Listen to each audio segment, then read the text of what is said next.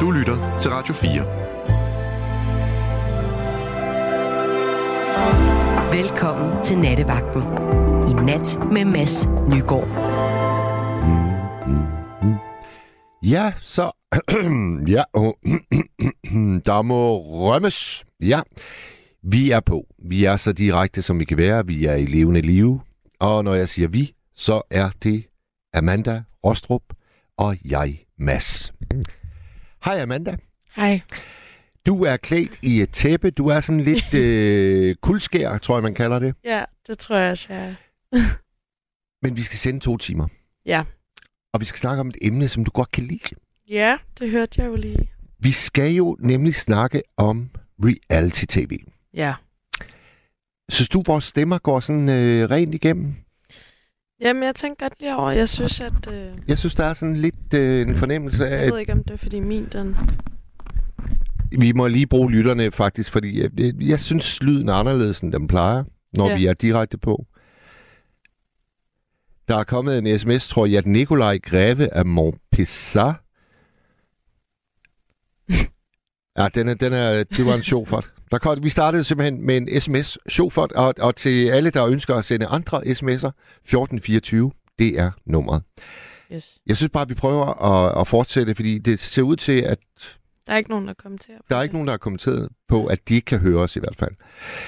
Amanda, fortæl mig, hvornår opdagede du genren reality-tv? Tænk grundigt tilbage. Jeg tror, at det må nok have været egentlig lidt...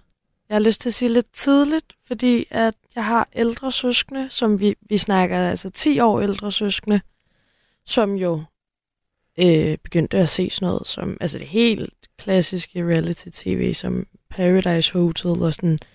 Det så de jo, da jeg var ret lille, så det vidste jeg godt var en ting. Ikke fordi jeg selv så det, men... havde hele tiden godt hørt, det der, mine ældre søskende, der er lidt større end mig må se. Det glæder jeg mig til, at jeg selv må se. Ja. Til når jeg selv bliver lidt ældre, fordi man havde jo hørt rygter om, at der var sex på tv og sådan noget. Ja. Sex på tv? Ja, så det var jo lidt farligt også, føler jeg. Og da du sådan første gang hører om Paradise Hotel, hvor gammel tror du er der?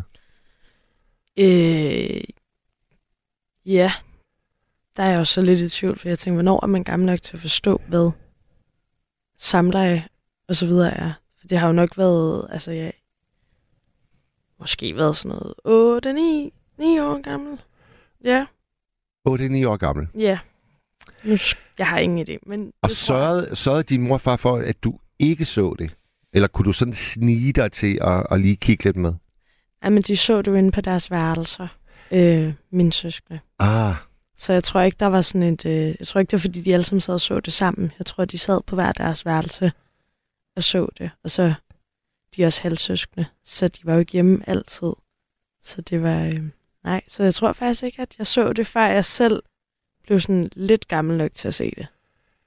Og hvad var du der? 13? Eller? Ja, jeg skulle til at sige, ja, det tror jeg sådan noget 13. Ja. Og havde fået fjernsyn inde på dit eget værelse?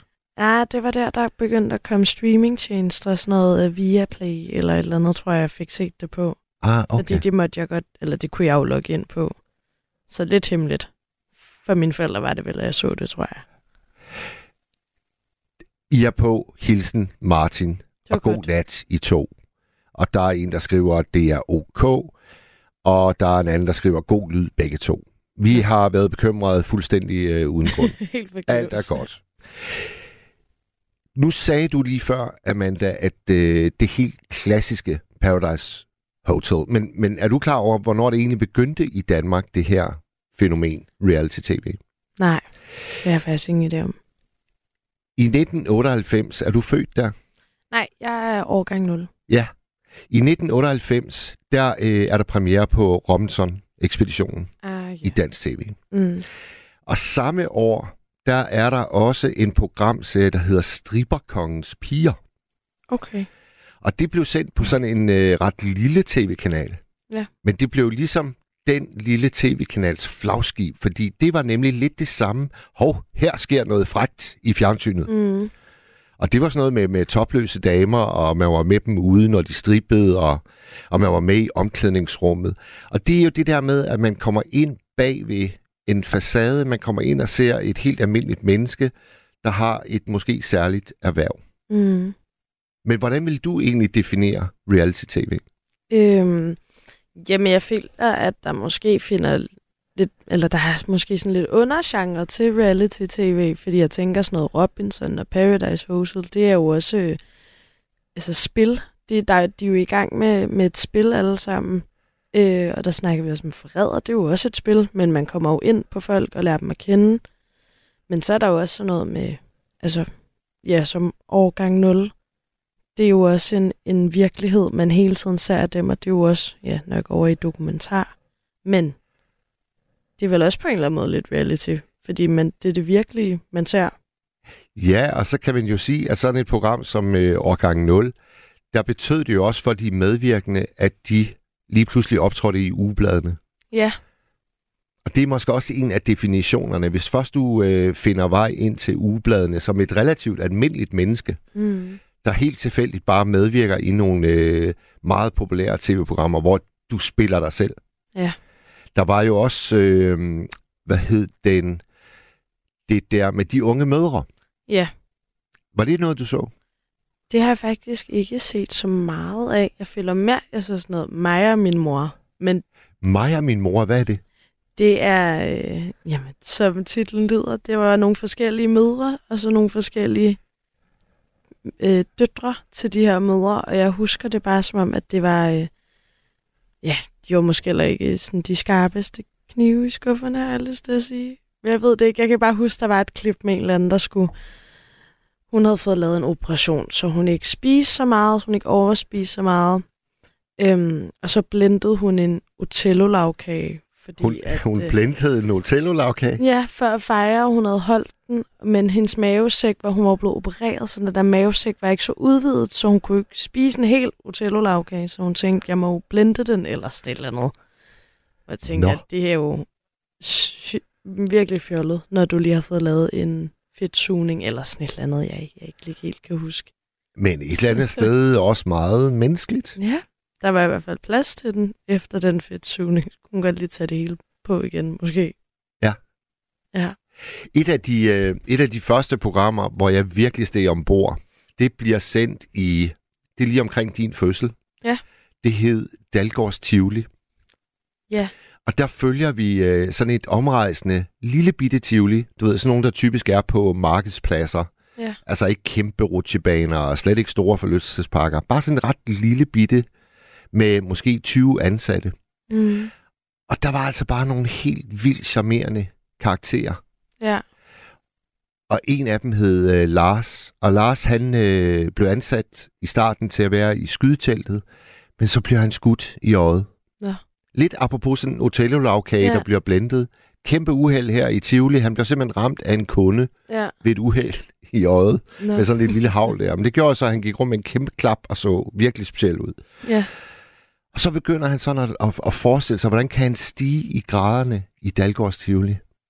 Og så var der en forlystelse, der hed Jamaikan. Det var sådan den vildeste ting, de havde. Mm. Sådan en kuppel, der ligesom gik op og ned, og folk skulle spændes fast, og det var dramatisk. Ja. Men der var også en pult, hvor man spillede musik, imens at den kørte den her, og folk de skreg og skræk. Ja. Og så peger han over på den, og så siger han, det er min største drøm. Det er en dag at få lov til at styre Jamaikan. Ja. Og det synes jeg sgu faktisk var meget smukt. Ja. Altså fordi, nu sagde du det der med, at nogle af dem var måske ikke de skarpeste knive i skuffen. Og Lars' forhistorie var, at han havde aldrig nogensinde rigtig gået i skole. Han har været ude på en bondegård ved sin mor og far. Og han stiger simpelthen bare ombord på det her omrejsende Tivoli, da han er træt af at gå rundt og passe køerne. Ja. Så han havde jo ikke, altså sandsynligheden for, at han ville få en uddannelse og sådan noget, det var slet ikke inden for rækkevidde. Nej. Men inden for den lille ramme af det her Tivoli, så kunne han så bygge en kæmpe drøm for sig selv. Ja, så han og det blev jeg sgu helt vildt rørt over, kan jeg huske. Og det var så, der var jeg jo så også en yngre mand og famlede lidt selv i blinde efter, hvad fanden jeg skulle foretage mig i tilværelsen. Mm.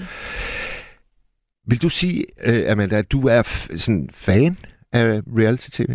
Ej, jeg ved ikke, om jeg vil sige, at jeg er fan. Jeg tror bare, jeg er meget hurtig til...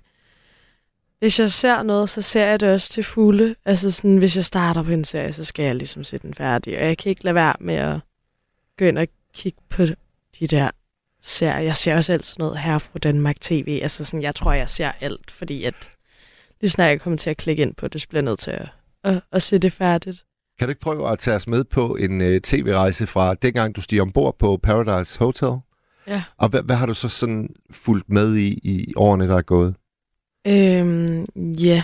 Nu ser jeg jo Paradise. Så kan jeg også huske, jeg så set det der Ex on the Beach. Ex on the Beach? Ja. Hvad går det ud på? Jamen, det er jo også... Det har jeg heller ikke helt selv forstået. Det går ud på, at der er en masse singler, der træder ind i en villa, og så fester de og knaller, og så en gang imellem, så dukker en af deres ekskærester op, og så er der drama. Og der er ikke nogen, der vinder penge eller noget som helst. Det er bare et knaldeprogram, tror jeg. Nå. Det er sygt skørt. Men også underholdende, fornemmer jeg. Ja, det er da meget sjovt at se noget drama. Hvad med internationale reality-programmer? Kardashians og... Nej, det har jeg faktisk aldrig rigtig set så meget af. Jeg er meget til dansk tv, men jeg er jo også en kæmpe sukker for, ja, som jeg sagde, det jeg kalder her på Danmark TV, altså Store Mester og Carpen Køllers. Altså, jeg ser alt, hvad der er set, så længe det er dansk tv. Jeg kan virkelig godt lide dansk tv. Ja. Hvis du skal... kåre din yndlingskarakter, altså dit yndlingsmenneske i al den reality-tv, du har set. Er der så en, der bare træder lysende frem? Ligesom jeg lige nævnte Lars fra Dalgaards Tivoli. Ja, nu tænker jeg lidt. Nej, det ved jeg måske ikke helt. Det er jo mere værterne måske. Ja, altså sådan, man kan huske. Ja, det ved jeg faktisk ikke. Ikke lige nu på stående hånd, der kan jeg ikke lige komme i tanke om nogen. Okay. Hvis du kommer i tanke om nogen, så kommer du bare ind i studiet igen. Så løber jeg lige ind og råber et navn og går igen. Selvfølgelig. Ja. Amanda, jeg synes, vi skal skyde natten i gang. Ja, god idé. Er du klar til at gå ud og tage telefonerne? Yes. 72 30 44 44. 72 30 44 44. Og Amanda, bare så lige, du ved det. Hvis vi får problemer, når der kommer en indringer, der er altså et eller andet galt med min lyd. Den er simpelthen ikke, som den plejer. Nej. Jeg kan ikke helt beskrive, hvad det er. Nej. Det kunne der måske være en enkelt knap, der ikke er trykket på. Vi kan også bare køre videre og så se, om det går glat, når lytterne kommer. Ja, jeg skulle til at sige, det ser ellers rigtigt ud på vores instrumentbræt. Vi krydser fingre. Men nu er telefonerne åbne. 72 30 44 44. 72 30 44 44. Og vi har valgt noget musik i nat, som faktisk spiller lidt ind i vores tema. Nu sætter vi et nummer på med en gut, der hedder Christian. Og så er jeg spændt på at høre, og I kan jo eventuelt skrive på sms'en, om det bare akut vækker en erindring hos jer. Jeg kan sige så meget, at det er et program, han medvirkede i, og efterfølgende så var han blevet ret berømt, og vi er igen omkring sådan noget 2099-agtigt. Værsgo. Hvad havde du forventet, livet skulle være? Lede så længe, uden at se. Tilgiv min angst for at tro på min godhed. Jeg skulle have sat grænser, det ved jeg godt nu.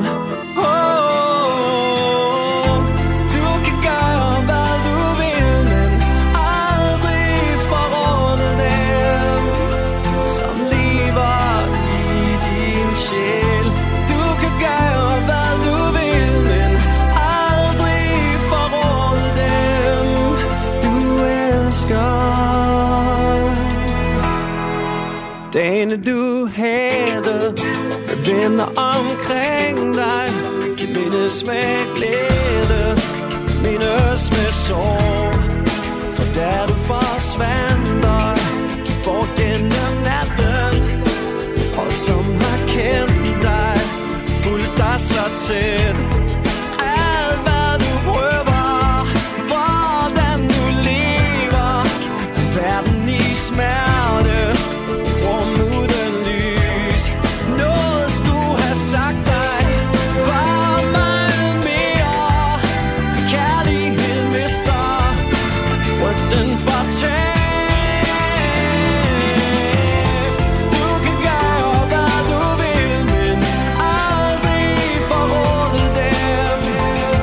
som lever i din sjæl.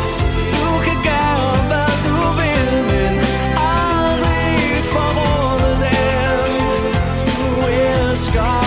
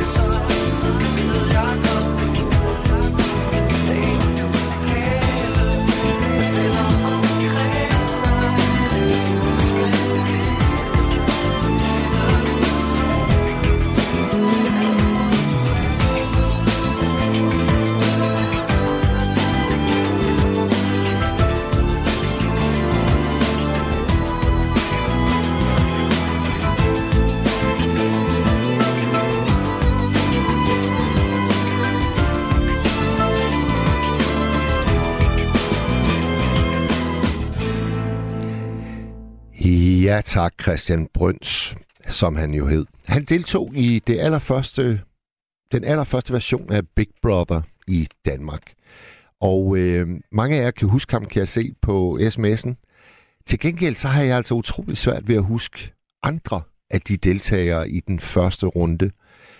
I må meget gerne på sms'en genopfriske min hukommelse. Hvem var det egentlig, der var med det år? Og blev nogen af dem ved med at være kendte, eller forsvandt de lige så stille?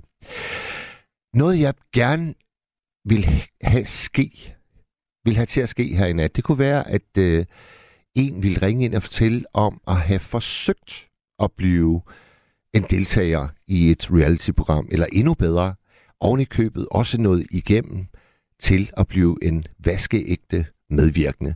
Det kunne være så sjovt at få et indblik i, hvad der foregår bag tv-produktionerne. Det kunne være skønt. Også hvis det bare er en casting, som man har været til, og man så ikke blev valgt. Jeg vil simpelthen så gerne høre, hvordan sådan en casting foregår. Fordi det har været sådan lige siden X Factor startede, at så har jeg undervejs sagt til mine unger derhjemme, at næste år, der stiller far op. Næste år stiller far op. Og det har jeg så sagt vel en 12-13 år i træk nu. Og sandheden er jo, at det bliver til en dyt. Og hvordan kan det egentlig være, spørger I måske? Jamen svaret er nok, at jeg lige mangler det der sidste mod, som det jo også kræver at stille sig ind foran først jeg tænker sådan et produktionshold, og så skal de så vælge en ud, og så skal man så ind foran de tre dommere, og så skal de også ligesom sige god for en. Og det er jo lidt ligesom at gå til eksamen på åben skærm, og det kræver mod. Så jeg har kæmpe respekt for alle, der deltager, og ja, alle. Det er vigtigt at understrege. Jeg tager lige et par sms'er. Hej Mads, jeg så i sin tid Paradise Hotel, indtil det begyndte at virke iscenesat. Jeg har fået et par søde venner fra Nattevagtens lyttere, og lige en hilsen til dem. Og se, det er reality for real.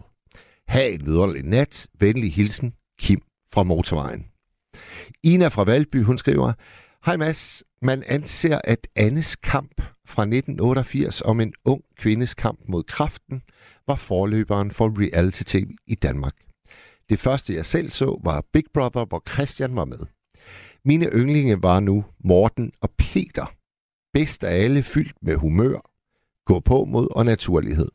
Jeg holdt også af familien fra Bryggen og Linse, hvis kærlighed for dyr mange kunne lære lidt af. Til gengæld så hader jeg programmet Nak og Æd. Jeg ser ingen grund til at slå de dyr ihjel for underholdningens skyld. Med venlig hilsen, Ina. Ja, og nu tager vi første lytter med. Hallo? Ja, hallo? Hallo. Hvor er vi henne? Ja, det er Karsten fra Thy. Hej, Karsten fra Thy. God aften, Mads. Jamen, jeg er jo spændt på at høre, hvordan det er gået siden sidst.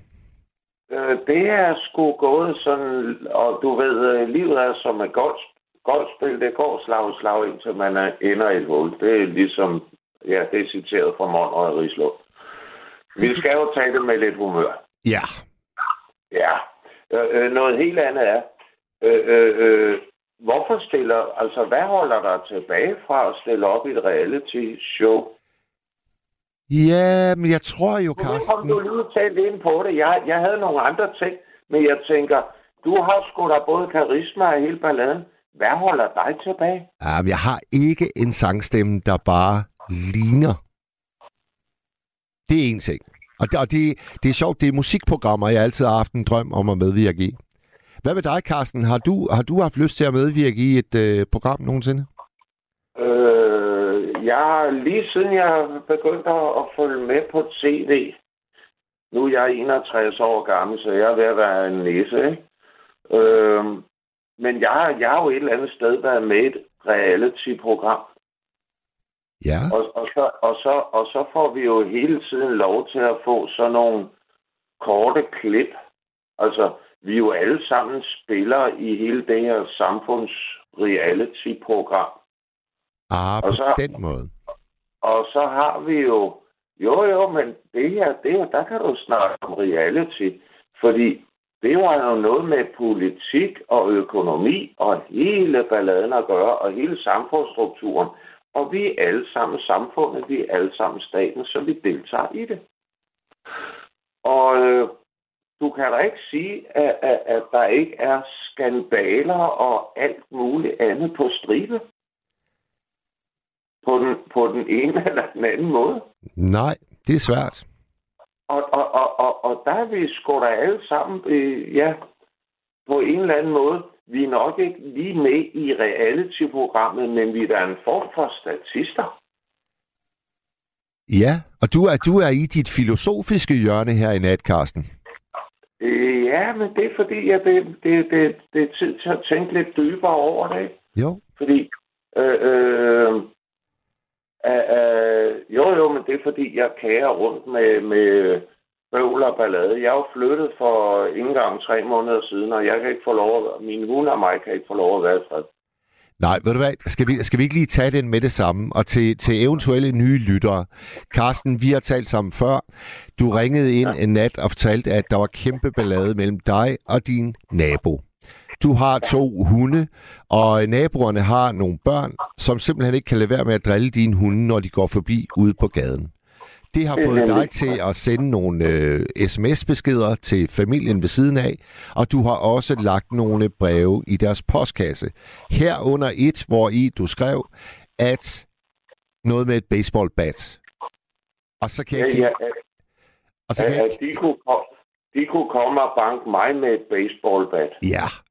Og dagen efter, så kom politiet lige pludselig hjem til dig for at høre... Nej, de kom ikke hjem til mig. De ringede bare til mig. Yes. Og hvad er der sket siden? Hvad er status lige nu? Lad os lige tage det.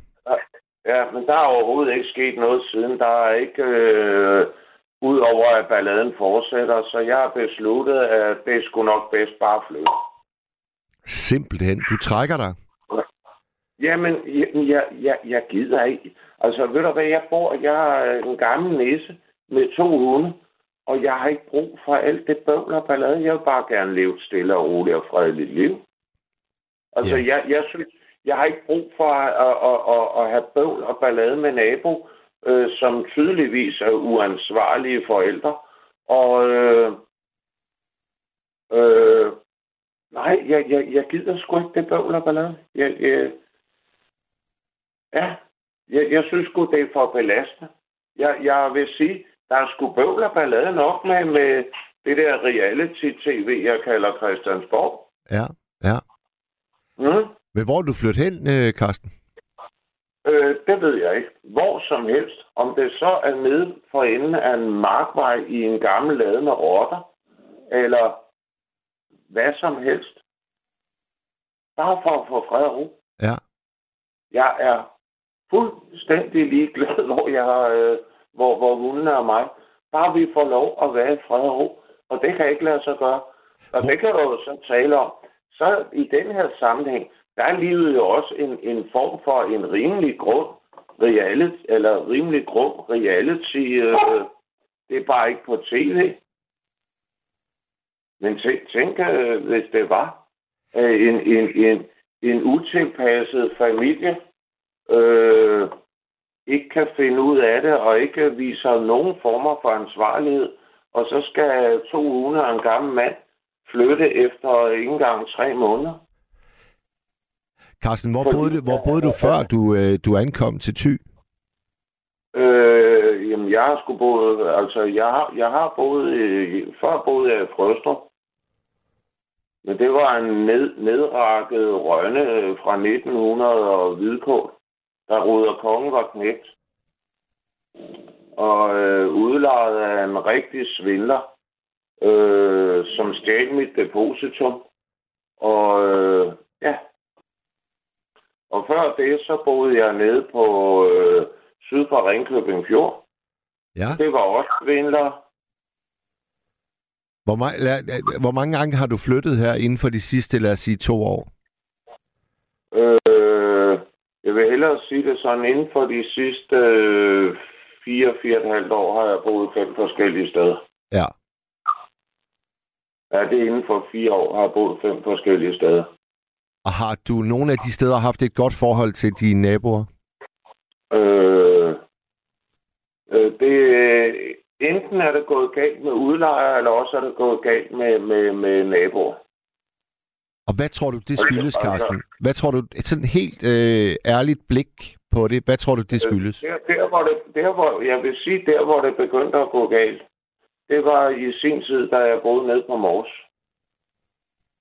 Ja. Det er jo så omkring 5 år siden.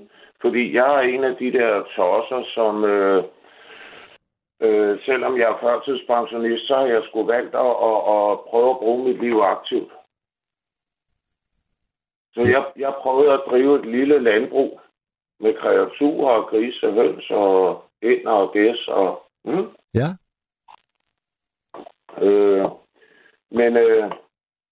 Min udlejer blev sur på mig af en eller anden grund. Jeg ved ikke, hvorfor. Jeg har aldrig fået en forklaring. Men det stykke jord, som mine kreaturer skulle gå på, det ville han så inddrage, og det ville jeg ikke finde mig i. Og hvad skete der så? Ja, så gik jeg, og så beregnede jeg arealet af det ene areal, han ville stjæle fra mig, og så beregnede jeg et stykke af hans agerjord, og så bankede jeg pæle i og begyndte at sætte tråd. Virkelig? Jamen, mine kreaturer skal der have et sted at gå. Men noget, som slår mig, Carsten, nu har vi jo talt sammen, jeg tror, det her det er 3. gang. Du har, hvis jeg må komme med en lidt hård analyse, så har du meget, meget kort afstand mellem, at tingene går i et normalt leje, til at de så havner i et højeksplosivt område. Nej, jeg har boet her i over 2,5 måneder, og jeg har påberåbt det samme problem gentagne gange. Men man har været ligeglad. Og jeg kan ikke stå med 3 kreaturer og ikke have græsning til dem eller noget som helst, fordi at min udlejer løber fra den lejeaftale, han har med mig. Det kunne også være et godt reality-tv-program, skal jeg hilse at sige. Jamen det kunne det jo, og jeg kommer faktisk til at tænke på et af de meget populære programmer, der har været sendt her inden for den senere tid, nemlig Kolonihaven i Aalborg. Balladen i Kolonihaven. Har du set det? Nej, det har jeg så ikke. Men det er faktisk et helt fantastisk, fint reality-program, hvor man oplever, hvordan det går fuldstændig op i hat og briller i en kolonihave, fordi at der kommer en ny formand for hele baduljen, og han har en anden måde at drive biksen på, end den tidligere ældre dame, der styrede geschæften.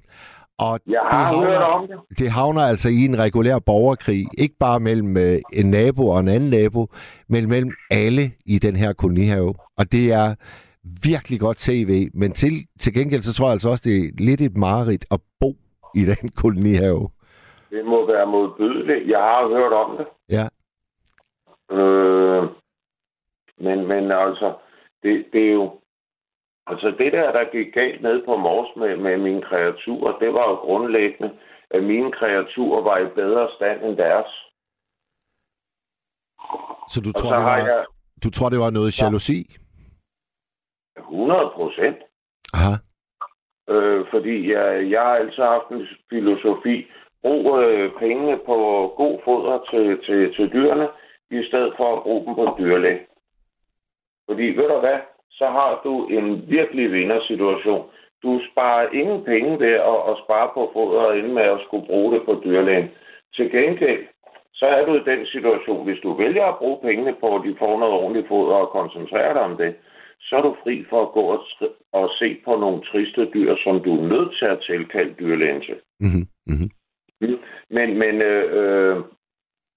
det drejer sig om dernede på Mors, det var jo... Det er ikke accepteret åbenbart, at man har kreaturer med horn. For dem var de jo sjovt nok bange for. Og du havde nogle tyre, eller hvad? Nej, det var kvier. Kvier? Med hornene, de var over 20 centimeter lange. Altså, hvor havde du egentlig anskaffet dig kreaturerne henne? Den har jeg købt ned i Sønderjylland, og så transporteret til Mors. Der måtte jeg også ind og lave helvedes undersøgelse. Det kunne man også lave et reality-program om, hvordan du skal undersøge med, hvordan du må flytte dyr i forskellige kategorier, og hvor du må flytte dem hen til. Ja. Ja. Men jeg måtte godt det her. Og... Så fik jeg dem hjem, og jeg skulle netop ikke have nogen, der var afrundet. Der er ingen grund til det. Det var blandingskvæg. Og jeg har sgu aldrig været bange for dem. Jeg har aldrig følt mig utryg ved dem. Altså, man skal jo ikke holde dyr, hvis man er bange for dem. Prøv lige at høre, Carsten, der er kommet et råd fra en lytter ved navn Pia. Hun skriver, Carsten, jeg synes, du skal blive boende og lade som ingenting. Der er fjolser alle vejen. God nat til jer.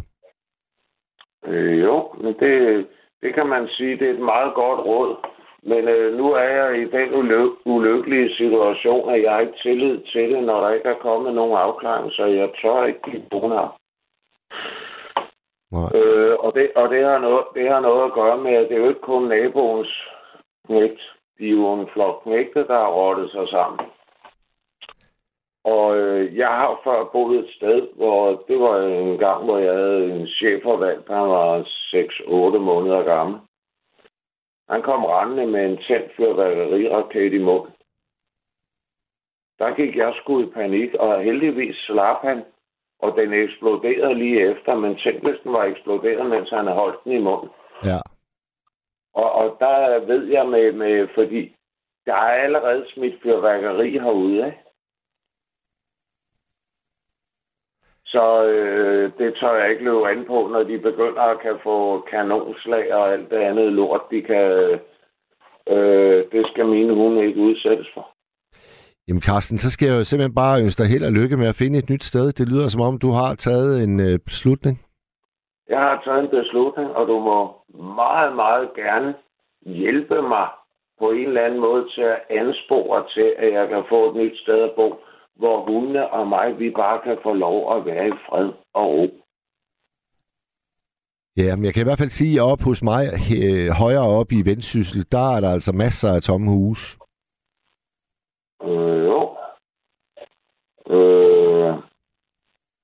Ja, men nu er jeg ikke sådan... hvordan kommer jeg i forbindelse med noget der?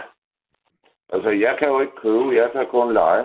Ja, men så må du jo ind på nogle boligsider, eller hver eneste provinsby har jo sin egen Facebook-gruppe. Altså, der er jo en Facebook-gruppe, der hedder Hjørring, en Facebook-gruppe, der hedder Hirtshals. Ind der, bliv medlem, skriv et opslag.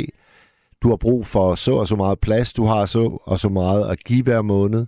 Du har 2 hunde, og du vil bare gerne bo så isoleret som muligt, i fred fra de fleste. Det ville jeg gøre, hvis jeg var dig. Men Mads, i mit reality show, jeg er ikke på Facebook.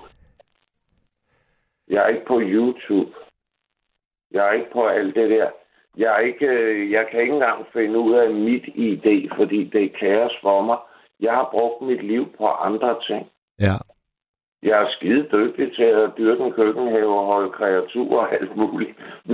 Men altså, det der med at holde dyr i den store stil, det er et overstået kapitel. Ved du hvad, Carsten, så ville jeg, hvis jeg var dig, så ville jeg smøre en kæmpe madpakke en søndag morgen. Så ville jeg fylde kaffe på termokanden. Så ville jeg simpelthen tage dine hunde med ud på en god, lang vandretur. Lad os sige en 25 kilometer. Og så, når du er kommet tilpas langt væk fra det der sted, du ikke har lyst til at være længere, så begynd at banke på døre og spørge, er der nogen, der kender nogen, der har noget til leje her i nærheden? Så må du gøre det på den helt gamle, manuelle façon. Ud på gåbenene, frisk luft. Mads, ideen er god nok, men jeg er 61 år gammel. Jeg har en iskastnerve helt op fra venstre balle, og der er gået helt ned i lægen. Og inden det, med mine 2 hunde. Jeg var nødt til at ende med 2 hunde, for jeg havde købt en hund, og så løb jeg ind i en diskusprolaps. Og for min første, den hund, jeg købte, den havde underholdning. Så var jeg nødt til at købe en mere, for som lægen sagde, Carsten, hvis du ikke stresser fuldstændig ned og bare sætter dig passivt, så ender du i en kørestol. Ja. Så prøv lige at se nogle dilemmaer, jeg har været ude i. Ja, så må der gå en mindre tur. Det behøver heller ikke være 25 kilometer. Jeg har rigeligt i, sådan som jeg humper og halter afsted. På dårlige knæ, jeg har haft, siden jeg var 27 år gammel. Ved du hvad? Det er rigeligt at gå 150 meter. Men hvordan fandt du så det sted i Thy, du er i lige nu?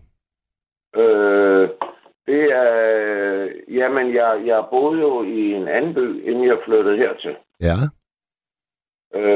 Og der ville jeg bare ikke bo, fordi det var for ringe. Og så...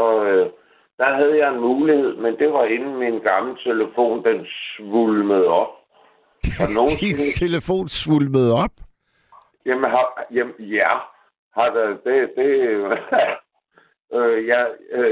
Lige nu sidder vi og snakker på en telefon, men en model, der er flere år yngre. Okay, jamen pyt med det, Carsten. Jamen, den blev mere end dobbelt så tyk, som den var, da den blev produceret. Modtaget. Og så... Men Carsten, bare lige for at slutte den af her. Min pointe er, det er kun 2,5 måneder siden, det lykkedes dig at flytte fra en by til en anden. Så kan du jo også i dag flytte til en ny by.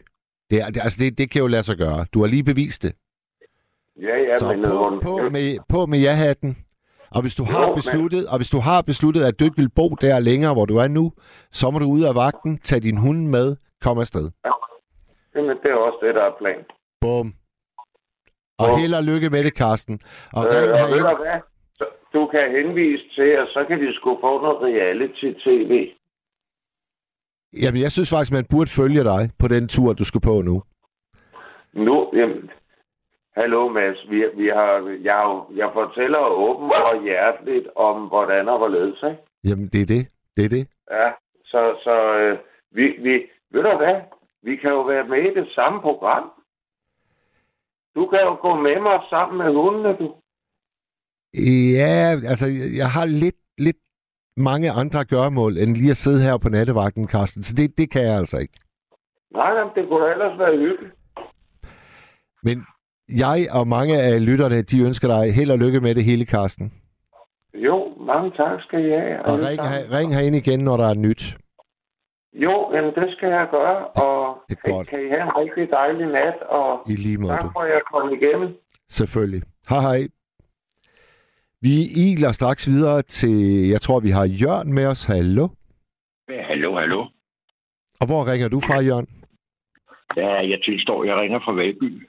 Du ringer fra Valby, ja. Ja. Velkommen til programmet. Det kommer faktisk af Valhalla Kampplads. Nå, det er en anden slud. Kommer Valby af Valhalla? Ja, det kommer ud. Det stikker ud fra Valhalla Kampplads, ja. Jeg ved ikke, hvorfor det skulle hedde det. Nej. Det var nok på et eller andet skulle det hedde. Og hvordan står det til hos dig i aften? Fredeligt. Ganske fredeligt. Ja. Det gør jeg altid. Jeg bor alene, så der er altid fredeligt. Jeg skændes ikke rigtig med mig selv. Det gider jeg sgu ikke, Mads. Det er også... Altså, det er om noget spild af tid. Ja, det må man have lov at sige. Ja. Det kan jeg ikke bruge til noget. Nej, faktisk så... Jeg kan godt give en skideball meget, meget sjældent. Et par gange om året eller sådan noget. Ellers så har jeg altid harmoni omkring mig. Ja. Faktisk. Ja. Det har jeg. Det sætter jeg pris. Fred, det sætter jeg pris på. Det er altså også sjældent, jeg går rundt og prøver at sparke mig selv i rumpetten. Det må jeg sige. Altså, og der tror jeg da også, at alderen har gjort godt. Ej, jeg kommer i tanke om noget, Mads. Faktisk så gør jeg det mentalt. Der kan jeg godt give mig selv nogle klap oven i hovedet, så der tager dig nu sammen de gamle fjols og sådan noget, ikke? Ja. Ej, det kan jeg ikke fortsætte det her. Nu må du gøre noget ved det og sådan noget. Jo, jeg kan godt give mig selv nogle... Men så bliver det i familien, ikke? Ja. Hvad har fået dig til at ringe ind her i nat, Jon? Det var det der med reality. Jeg sad sådan og tænkte på det, og jeg har aldrig rigtigt... Jeg kan ikke huske, om jeg har nævnt det over for nogen, sådan andet en kammerat og sådan noget. Men der er to slags, som jeg ser det, vil jeg lige sige. Jeg er ikke ekspert på det der. Jeg har faktisk aldrig haft fjernsyn. Jeg havde det kun, da jeg var gift. Men jeg havde en syg mor i 14 år, og hun skulle se fjernsyn altid, så jeg har set både glamour og og hvad hedder det, Barnaby, og jeg kan dem alle sammen. Meget hyggeligt faktisk. Ja. Men det er altid noget, der sådan har interesseret mig, men så har jeg mere betragtet det. Barnaby, der betragtede jeg meget omgivelserne, det landlige, de gamle stenhus og sådan noget til. Ja. Og det der med glamour for eksempel, det grinede jeg bare lidt af, altså. Det var ikke noget. Nej, der kunne jeg ikke rigtig bruge noget af det. Der var ikke nogen værdi i det, som jeg kunne bruge. Men jeg tænkte på, at der er to slags reality, som jeg ser på det. Og det ene, det er det der, hvor man følger et par familier, der kæmper om arveretten og godset, og jeg skal komme efter, ikke? Ja. Og så er der den, hvor man stemmer folk ud, hvor vi har resterne i dag med bagdyst og sådan noget. Ja. Det er to forskellige slags, jo. Ja, det kan man sige. Og jeg har altid tænkt, at det første, sådan det her pjat der med glamour og sådan nogle ting, ikke? Hvor man følger nogle familier, der var også en anden Dallas, Dotters, eller hvad de hedder, sådan noget, ikke? Det var også nogle rige familier, men oliefamilie, man fra USA, man fulgte. Jamen, jeg tror nu nok, at man vil sige, at glamour og Dallas og Dollars, det er jo fiktion. Det er jo ikke sådan, at at Crystal Evans, der spillede Crystal i Dollars, at hun i virkeligheden også var sammen med Blake. Altså, det var jo skuespil. Okay, så er jeg helt med. Så er jeg lært noget i aften. Jeg tror, Jørgen, en af definitionerne, det er, at man ikke spiller en rolle, men at man faktisk medvirker som sig selv. Yes, som Robinson eller sådan noget. Ja, lige præcis. Eller, så er jeg med, så er jeg helt med. Okay. Det synes jeg faktisk, det har altid... Jeg vil sgu ikke være negativ. Jeg har meget gode ting, som kan komme med sjove ting. Men jeg synes, det har været sådan lidt klamt. At det der, man skal stemme nogen ud. Altså nogen, de skal trynes ud, og det skal hele koret på nær en, ikke? Ja. Så der er rigtig mange, der bliver kede af det. Der er måske 20, der bliver kede af det ud af en, eller hvor mange man nu er, ikke? Jamen, det er rigtigt. Og jeg har aldrig rigtig kunne se humoren, eller spændingen, eller noget som helst ved det. Men nu er jeg har aldrig været sådan en type, der spiller. Altså sådan i casino, eller i det hele taget. Jeg tænkte, om man skulle have en eller anden indre interesse for at kunne falde bag over de der serier der. Altså, jeg har to programtyper, som jeg er meget begejstret for. Og det ene, det er madprogrammer, hvor amatørkokke, de kommer ind, og så skal de måske dyste om i sidste ende at være den ene kok, der vinder sin egen første restaurant. Oh no. Det er typisk engelske eller amerikanske tv-produktioner. Sådan noget, det kan jeg sidde og kigge på i 10 timer i træk. Jeg elsker det. Ja. Og det er lidt underligt for mig, Jørgen, fordi det er jo faktisk ikke, fordi jeg selv er super begejstret for at lave mad. Jeg synes bare, at det er elementært spændende. Og så får jeg altid en favorit, og så håber jeg, at vedkommende når hele vejen. Og det er jo også det med reality-tv, at vi får vores... Der er nogen, vi kommer til at holde rigtig meget af og holder med. Og så er der tilsvarende også nogen, som vi nærmest bliver frastødt af og kommer til at hade. Der må være noget med spil i det der, fordi jeg har overhovedet ikke de der abstinenser, om jeg så må sige. Jeg kan ikke udtrykke, hvad de hedder. Jeg har slet ikke det der, Mads. Nej, ikke. Nej. Altså, jeg synes, det er synd for den, som trist for den, som står der og græder. Ja, men det synes jeg er et super sympatisk standpunkt at have. Nå, okay. Ja. Men jeg kender bare, jeg har nogle dyriske drifter, der kommer op i mig, når jeg ser sådan noget konkurrence. Ja, okay, godt indrømmet eller set. Ved du, hvad det kommer af, det der stemme ud, halløj der? Nej. Det kommer fra forfabrikkerne i USA. Der var en psykolog, han arbejdede der. Han stod og betragtede samlebåndet. Ja. Og så presser de hinanden ud, hvis der er en, der er for langsom. Så presser de vedkommende ud. Nå. Og så til sidst, så bliver det jo et stærkt team, ikke? Og så kan de producere noget, så går det hurtigere. Det var det, det kom af. Så tænkte han, godt, det kan jeg tjene nogle penge på, det der. Og det har han så sandelig gjort. Det er derfor, de første, eller alle de der stemme ud-programmer, jeg ved ikke, hvad de hedder. Det var hans koncept. Ligesom, hvem vil være millionær? Det er den samme kulisse, der er, om du ser det i Italien, eller du ser det i Danmark, ikke? Jo. Der var også noget patent på det, masser af penge, ikke? Og det er det samme, han har scoret kassen, ham den gut der. Ja. Og det er det, det kommer af. Og det er også usmageligt, eller ikke usmageligt, man forstår det jo godt, ikke? Altså, hvis der kommer en eller anden, der overhovedet ikke kan følge med på sådan et bånd der, ikke? Så ledelsen har ikke noget problemer, fordi det er de ansatte, der selv presser den anden ud. Ja. Og man kan selvfølgelig godt se noget fornuftigt i det. De skal jo tjene nogle penge og overleve og sådan noget, ikke? Men det der følelseskolde, og det synes jeg, det der følelseskolde, det er ikke bare ud med dig. Det skulle lige meget, om du har 2 børn og en fordrukken mand. Men det billede, du lige har tegnet for mig der, Jørgen, det får mig til at tænke på en naturudsendelse, jeg så om gnuer. Gnuer, de søger jo ofte nye græsgange, og på et tidspunkt, så skal de så krydse en meget voldsom flod. Og lad os så sige, der kommer 10.000 i flokken ned til vandet samtidig. Så bliver de nødt til at fastholde, at de skal i bevægelse. Men der er så en meget stejl skråning ned mod selve vandets begyndelse. Og der presser de jo også de svageste ud over den der skrant. Og så til sidst, så går de nærmest oven på hinanden, så de undgår at skal foretage et stort spring ned over en skrant. Så har de nærmest bygget sådan en blød bue af deres fælder. Og det er jo virkelig brutalt og barst at se på. Men det minder jo også meget om dit samlebåndsbillede, du lige tegnede. Ja, og det er måske den viden, der gør, at jeg aldrig følte, at det var særligt tiltagende. Og hverken at se på, eller i det hele taget. Det interesserede mig bare ikke, altså. Nej.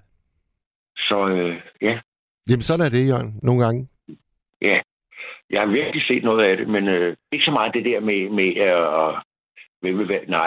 sådan noget som X Factor og sådan noget der, ikke? Det er sgu ikke mig, det er det. Jeg elsker musikprogrammer. Og musik i den grad, jeg spiller selv.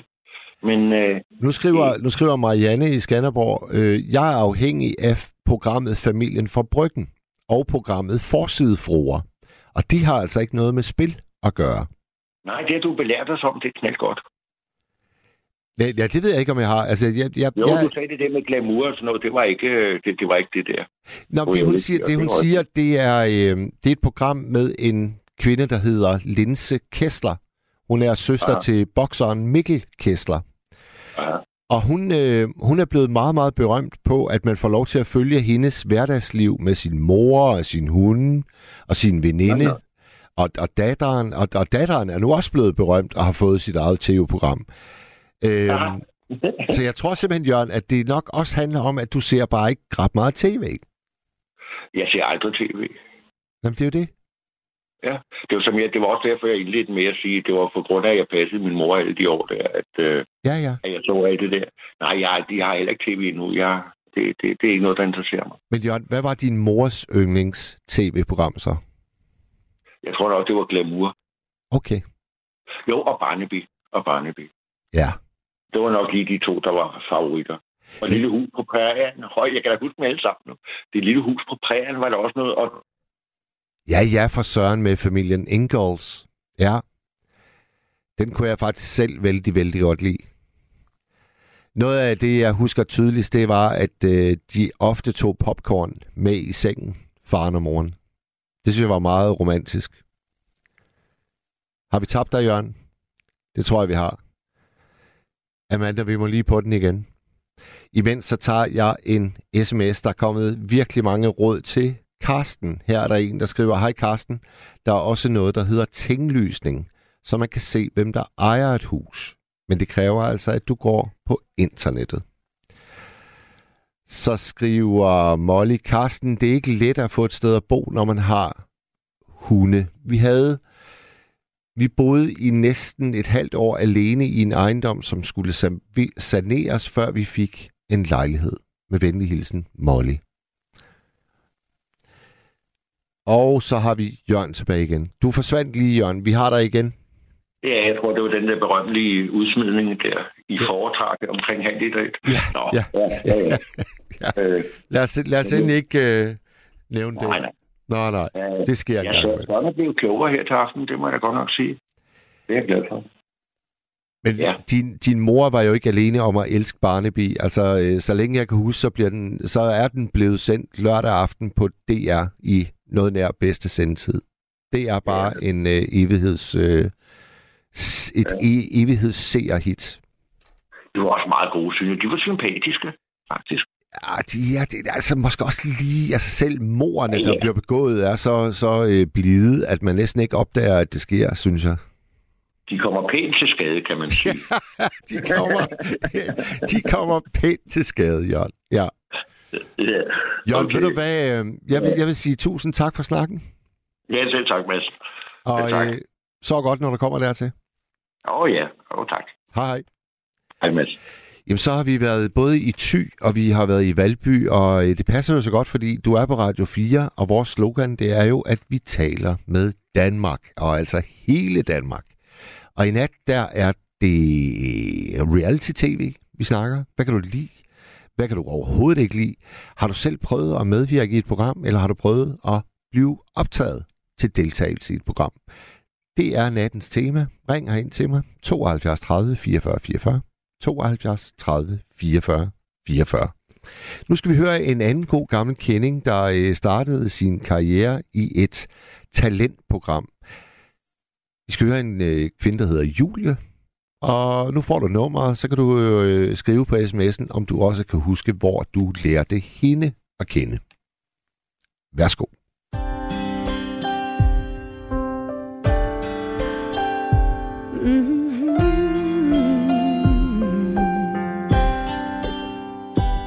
Can you hear the echo? Footsteps down the hall, always such lonely. As they're walking away, the man in the mirror looks tired and warm. Another déjà vu day. When your heart is torn, I'm in this melancholy mood that never does me any good. It gets worse when I'm tired. It's a habit I acquired.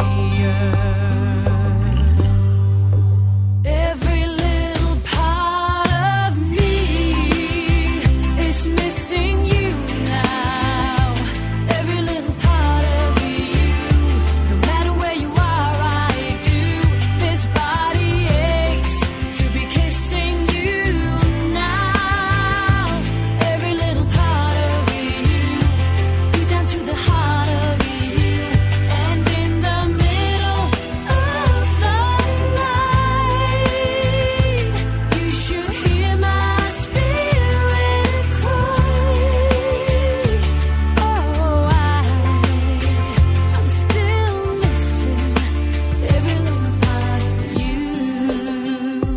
remember when you told me how pain never lasts.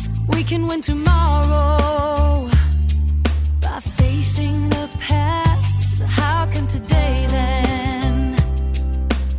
All that remains, each and every memory is a heart full of pain. I'm in this melancholy mood that never does me any good. It gets worse when I'm tired. It's a habit I acquire. Every little part of me is missing you now. Every little part of you, no matter where you are, I do. This body aches to be kissing you now. Every little part of you, deep down to the heart of you, and in the middle of the night, you should hear my spirit cry. Oh, I'm still missing every little part of you. And when I feel the morning light, I reach for you to hold you tight. How I wish I could feel you once more, see the sunrise on your face. But deep down in my heart, I know that maybe I should let you go. But you are a hard habit to break. Every little part of me is missing you now. Every little part of you, no matter where you are, I do. This body aches to be kissing you now. Every part of you, deep down to the heart of you, and in the middle of the night, you should hear my spirit cry. Oh, I'm still missing every little part of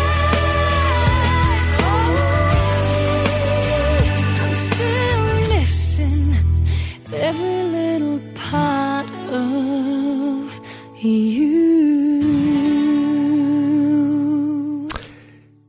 Ja, det var jo Julie Bertelsen, og det er der ikke ret mange af jer, der kan huske, kan jeg se på sms'en. Der er dog Kim fra Motorvejen, han skriver, var Julie med i Popstar? Man bliver altså glemsom med alderen, men Kim, det gør du ikke, for det er fuldstændig korrekt, det var det program, hun var med i, men hun vandt ikke, hun blev nummer 2. Vinderen, det var ham, der hed Jon. Men man kan jo sige, at Julie Bertelsen, hun synger stadig, og Jon, han er vist gået ind og blevet producer, tror jeg. Jeg tror i hvert fald ikke, han optræder på scenerne så meget mere. Og Markebønne i Skanderborg skriver, er det hende Julia, der er fra Grønland? Jeg synes ikke, det lyder som hende. Det var det altså, men en meget ung udgave. Ja. Vi har en ny lytter med os. Hallo. Hallo, har vi en ny med os? Hej Mads. Ja, hvem taler jeg med? God gamle Kjell Erik. Gode gamle Kjell Erik. Hvordan står det Er til? det du plejer at kalde mig? Jo, hvordan står det til, Kjell Erik? Jamen, det står udmærket til. Men jeg vil lige korrigere det med alt det, jeg har hørt her. Nå, mere eller mindre. Nå. Der er jo ikke så meget, der drejer sig om reality show. Det drejer sig om serier. Ja, men så definér reality for os. Ja, okay så. Men jeg vil have lov at påstå her sent på natten. Ved du, hvem det var, der opfandt reality show? Nej. Det er meget langt tilbage i tiden. Hvem var det, Kjell Erik? Det var Andy Warhol. Ja. Det var ham, der sagde, at hvert menneske her på planeten har ret til et kvarter i fjernsynet. 14 minutters berømmelse. Det opstod reality-showet. Ja, måske var det der, man fik ideen til at lave formater i hvert fald. Altså, et af de tidligste formater, det er jo det, der hedder Big Brother. Og det er et hollandsk produktionsselskab, der hedder Endemol, der har fundet på det. Og, ja, det de har lært af Andy Warhol. Ja, måske. Jeg køber den ikke 100%, kan jeg ikke. Men det kan godt være, at de har fundet inspiration i hans udsagn om, at alle mennesker har ret til 14 minutters berømmelse. Det var lige præcis det, han sagde. Ja. Det er jo grundlæggende det, at reality-showene kører på, ikke? Det er den der berømmelse, de måske kan få, de forskellige mere eller mindre tossede medvirkende. Jamen, jeg må indrømme, at de hænger mig ud af halsen, de der reality-shows. Og serier hænger mig ud af halsen også. Jeg har fulgt med i nogle af dem. Hvad er du fulgt med i? Kan jeg ikke, hvad er du fulgt med i? Brighthead kunne jeg godt lide, men den er der ingen, der husker mere. Jo, Brighthead med Jeremy Irons. Lige præcis, ja. Jamen, det er jo igen, ligesom Jørgen, han nævnte Dynasty og Dallas, altså det er jo fiktion. Nej, jeg synes ikke, du kan sammenligne Brighthead med de to serier. Brighthead, det var en alvorlig serie, det andet, det er noget pjat. Nå. Ja, altså, jeg kan jo sige, at jeg har set alle tre. Så ja. For mig var det underholdende alle tre. Det må jeg sige. Men du har ret i, at Brighthead var jo alvor. Det er jo sådan en tv-serie, der handler om at blive voksen. Det handlede både om at blive voksen, og det handlede allerhelvedes meget om den der pisse religion, de kalder katolicisme, ikke? Jo. Den kan manipulere med folk, ikke? Ligesom jødedommen også kan, ikke? Og også mange andre religioner med. Yeah. Det er jo hjernelast med alle de religioner. Hvorfor kan folk ikke bruge fornuften? Ja. Yeah. Det er den, vi alle sammen har inderst inde. Det er bare med at bruge den. Ja. Vil du gerne tale religion, Kjell Erik? Nej, vi skal ikke tale religion nu. Vi skal tale serier. Ja. Lad os prøve at holde os på det spor. Men altså, Kjell Erik, fortæl mig lige lidt om dine tv-vaner, hvis du overhovedet har nogen. Jamen, det har jeg da. Jeg tænder på YouTube, hvis jeg kan slippe afsted med det. Du ser YouTube? Og så hører og ser noget musik. Aha. Og så har jeg også, nu sidder jeg og tegner lidt indimellem og sådan noget, så har jeg som regel, ligesom amerikanerne, så har jeg TV2 News kørende, selvom det er den ene gentagelse efter den anden, især om eftermiddagen, ikke? De genudsender jo. Ligesom I gør. Ja. Livet er snart en stor genudsendelse. Altså, Carsten startede med at sige i nat, at livet er et stort reality-show, og nu siger du, at livet er en stor gentagelse. Ja, det kan godt hænge sammen med. Hvis du kender lidt, kan det godt hænge sammen, de to ting. Ja. Det er ligesom skummerpot. ja, et pot billiard, ja. Jeg kan ikke lade være med, at du må undskylde mig. Ja, jeg forstår fuldstændig. Ja. Jamen, jeg håber da en dag, at vi kan mødes i al fordragelighed. Jeg er ikke særlig skrab. Jeg er glad amatør i alle livets retninger, så godt som. Jamen, det ville jo være meget nemmere, hvis jeg boede herover hver dag, Kjell Erik. Min udfordring er jo, at jeg kommer herover og laver nattevagten, og når jeg har gjort det i dag og i morgen, jamen, så skal jeg allerede tilbage til Vendsyssel dagen efter igen. Ja. Så jeg har ikke de der fridage herover. Jamen, altså, Mads, det er ikke uden grund, at jeg beundrer som 500 kilometers mand. Ja, jamen det er faktisk et navn, jeg er stolt af. 500 kilometers manden. Ja. Jamen, altså, og der er faktisk... Jeg kunne godt tænke mig at bo der, hvor du boede. Eller der, hvor du bor. Ja. Og der er faktisk 500 kilometer fra min bopæl. Af en grund har jeg altid været ret vild i Nordjylland. Jeg tror, det er på det, det er nord for Limfjorden, og folk måske er lidt mere... Hvad er det mere bestandte? Ja, der er i hvert fald ikke nogen af os, der er blege for at have... Jeg ved ikke, hvad udtryk man skal bruge om nordjyder. Nej, vi er ikke blege for at rejse langt for at finde arbejde. Altså, der er fiskere, der har draget til Færøerne. Der er fiskere, der har draget til... Ja. Ja, hvad ved jeg? Desværre var der lidt for mange minkavlere, men altså... Er du vred på minkavlerne? Ja, det er jeg da. Aha. Jeg synes, at det er det mest ubehagelige erhverv, man næsten kan tænke sig til. Der er bare rigtig mange af dem, der har haft det erhverv i generationer, der som slet ikke ser på det på den måde. Altså, de betragter det fuldstændig som et arbejde på niveau med at være slagter, eller købmand, eller optikker. Min fodboldtræner, Kelly Erik... Mads, ja. Du ser det fra et zoologisk synspunkt med de mink der. Ja. Mink er jo sådan set indrettet, at de hader andre mink. Og så stiller dem så tæt sammen i buer, det nærmer sig dyrplageri, uanset hvor meget de holder af de mink der. Jo, men så holder du ikke mere af dem, end at de pelser dem hvert år, ikke? Men hvis vi skal anlægge den vinkel, Kjell Erik, så skal vi altså også stoppe for al svineavl i Danmark, mere eller mindre, fordi grisene, de står der lagagtigt lige så tæt. Ja, men det er en længere historie. Jamen, med mig. Det er jo det. Det er en længere historie, Mads. Ja, den kræver nok to kolde pilsner. Mads, hør nogle gange, jeg er ikke imod dyrehold. Det skal bare ikke være i stordrift. For lige snart det er i stordrift, så går det galt. Ja. Og minkavl, det har... Så godt, jeg har haft en onkel, der var minkavler nede på Møn. Jeg var der som feriedreng. Ja. Og det er noget, jeg husker som en... lidt ubehagelig oplevelse, selvom jeg holdt meget af onkel Frederik. Ja, men jeg holdt også rigtig, rigtig meget af min fodboldtræner Olav, der var minkavler. Og jeg kan huske, hvor fascinerende det var, når vi kom hjem på hans besætning, og så det her... altså, minken er jo også et dyr, du ikke rigtig har noget forhold til, fordi du aldrig ser dem, medmindre du er minkavler. Ja, de er sky. De er sky og pommeren til. Du ser dem jo aldrig. Nej. Og så er der også det, at de holder sig for sig selv, ikke? For det, de bryder sig ikke om andre mink. Nej. Det har zoologer for mange år siden, ligesom vist og bevist, ikke?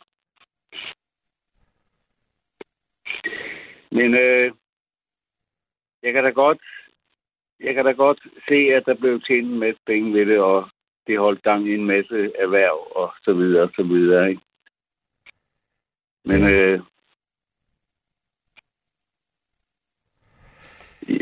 Det er... Jeg bryder mig ikke om det erhverv, der går ud på at pelse dyr. Nej. Nej.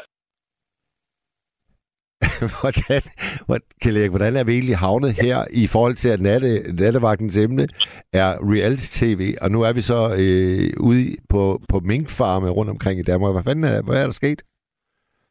Var det mig, der gjorde det? Det er dig, der forleder mig mange gange. Hvad, skal du have lidt natmad her i nat, Kjell?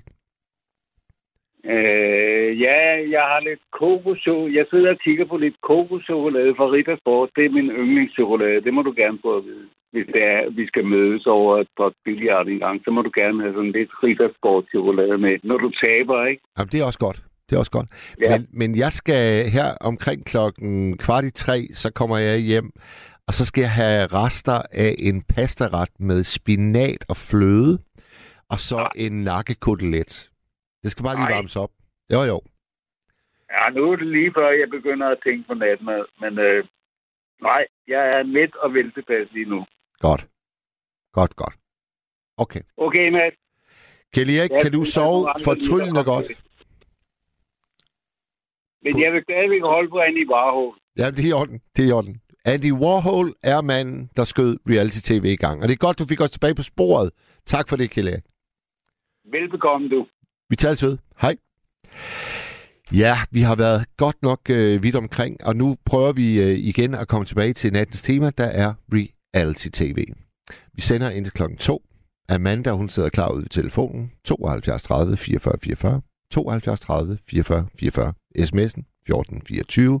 Jeg hedder Mads, Og jeg er stadigvæk virkelig, virkelig nysgerrig efter at høre fra nogle af jer, der har prøvet at komme med i et reality-tv-program. Der må være nogen af jer derude. Vi har jo fået at vide her fra ledelsen, at vi har cirka 10.000 lyttere, der lytter med hver eneste nat. Så blandt jer, der burde der statistisk være en, som har prøvet at komme med i et eller andet tv-program. Det er simpelthen så bydendes nødvendigt, at du nu griber røret og ringer herind 72 30 44 44. Nu skal vi høre en anden gut, og nu er vi taget ud i den store verden, og nummeret, det kender I helt sikkert, men det er ikke sikkert, I kan huske sangeren her, for det er ikke ham, der i mange, mange år dannede forgrund for Queen. Vi skal høre Bohemian Rhapsody med en ung gut. Skriv på sms'en, hvis I kan genkende, hvem han er.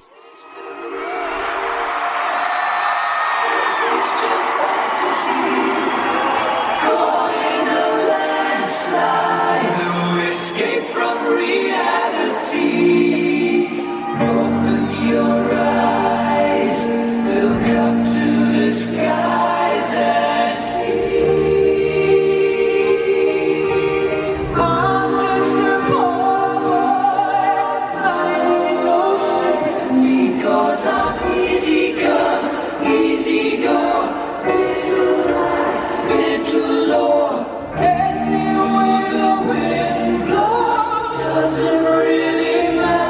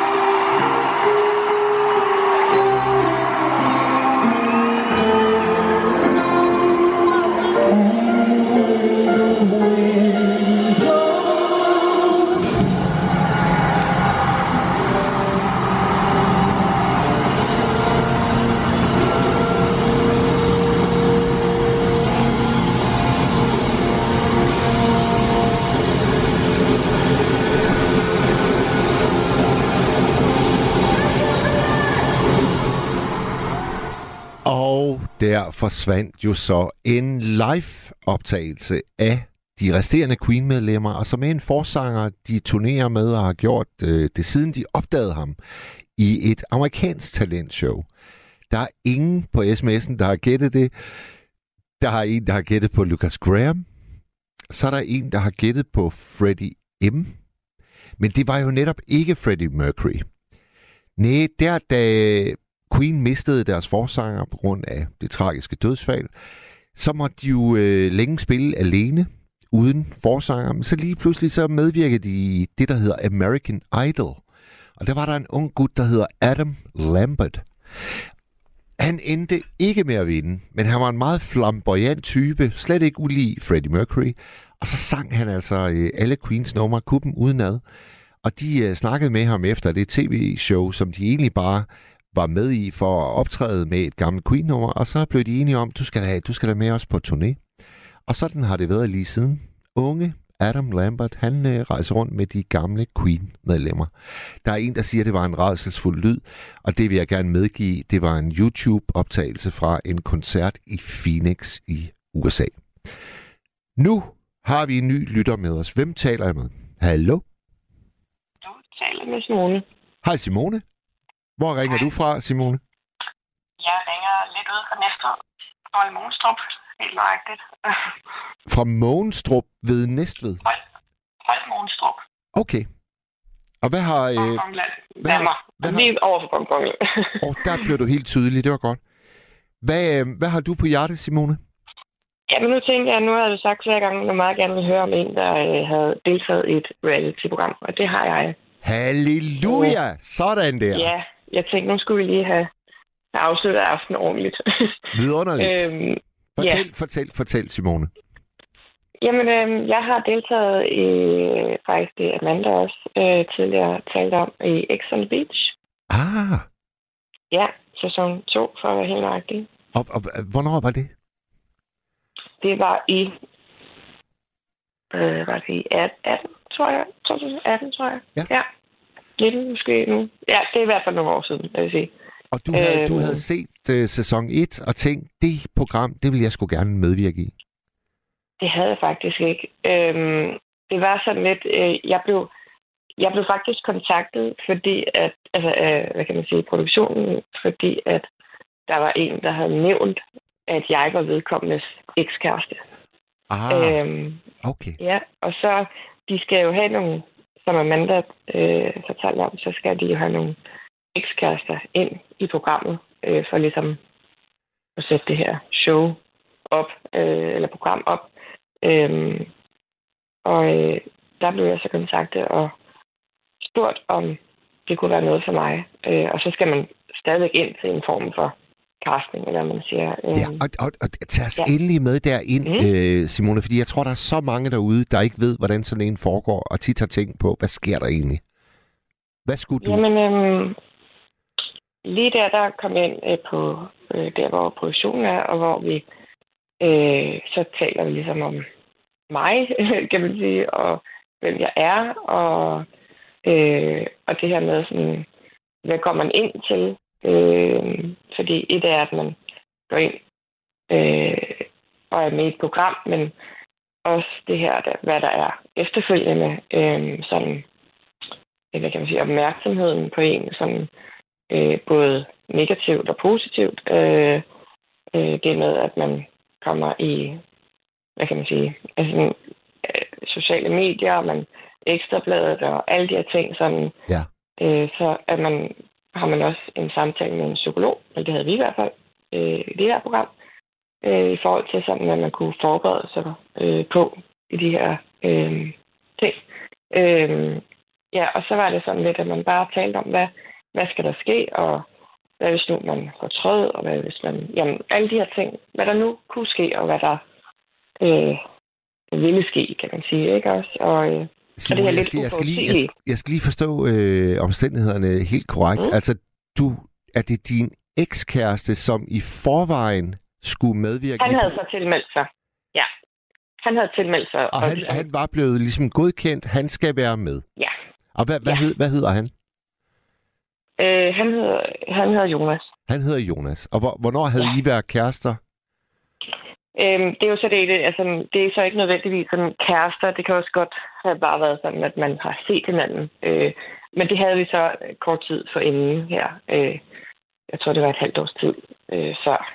Okay, og ved du hvad, Simone, jeg er 54 år gammel, og min 18-årige datter har lært mig, at man behøver ikke at være kærester. Man kan være det, der hedder at have noget.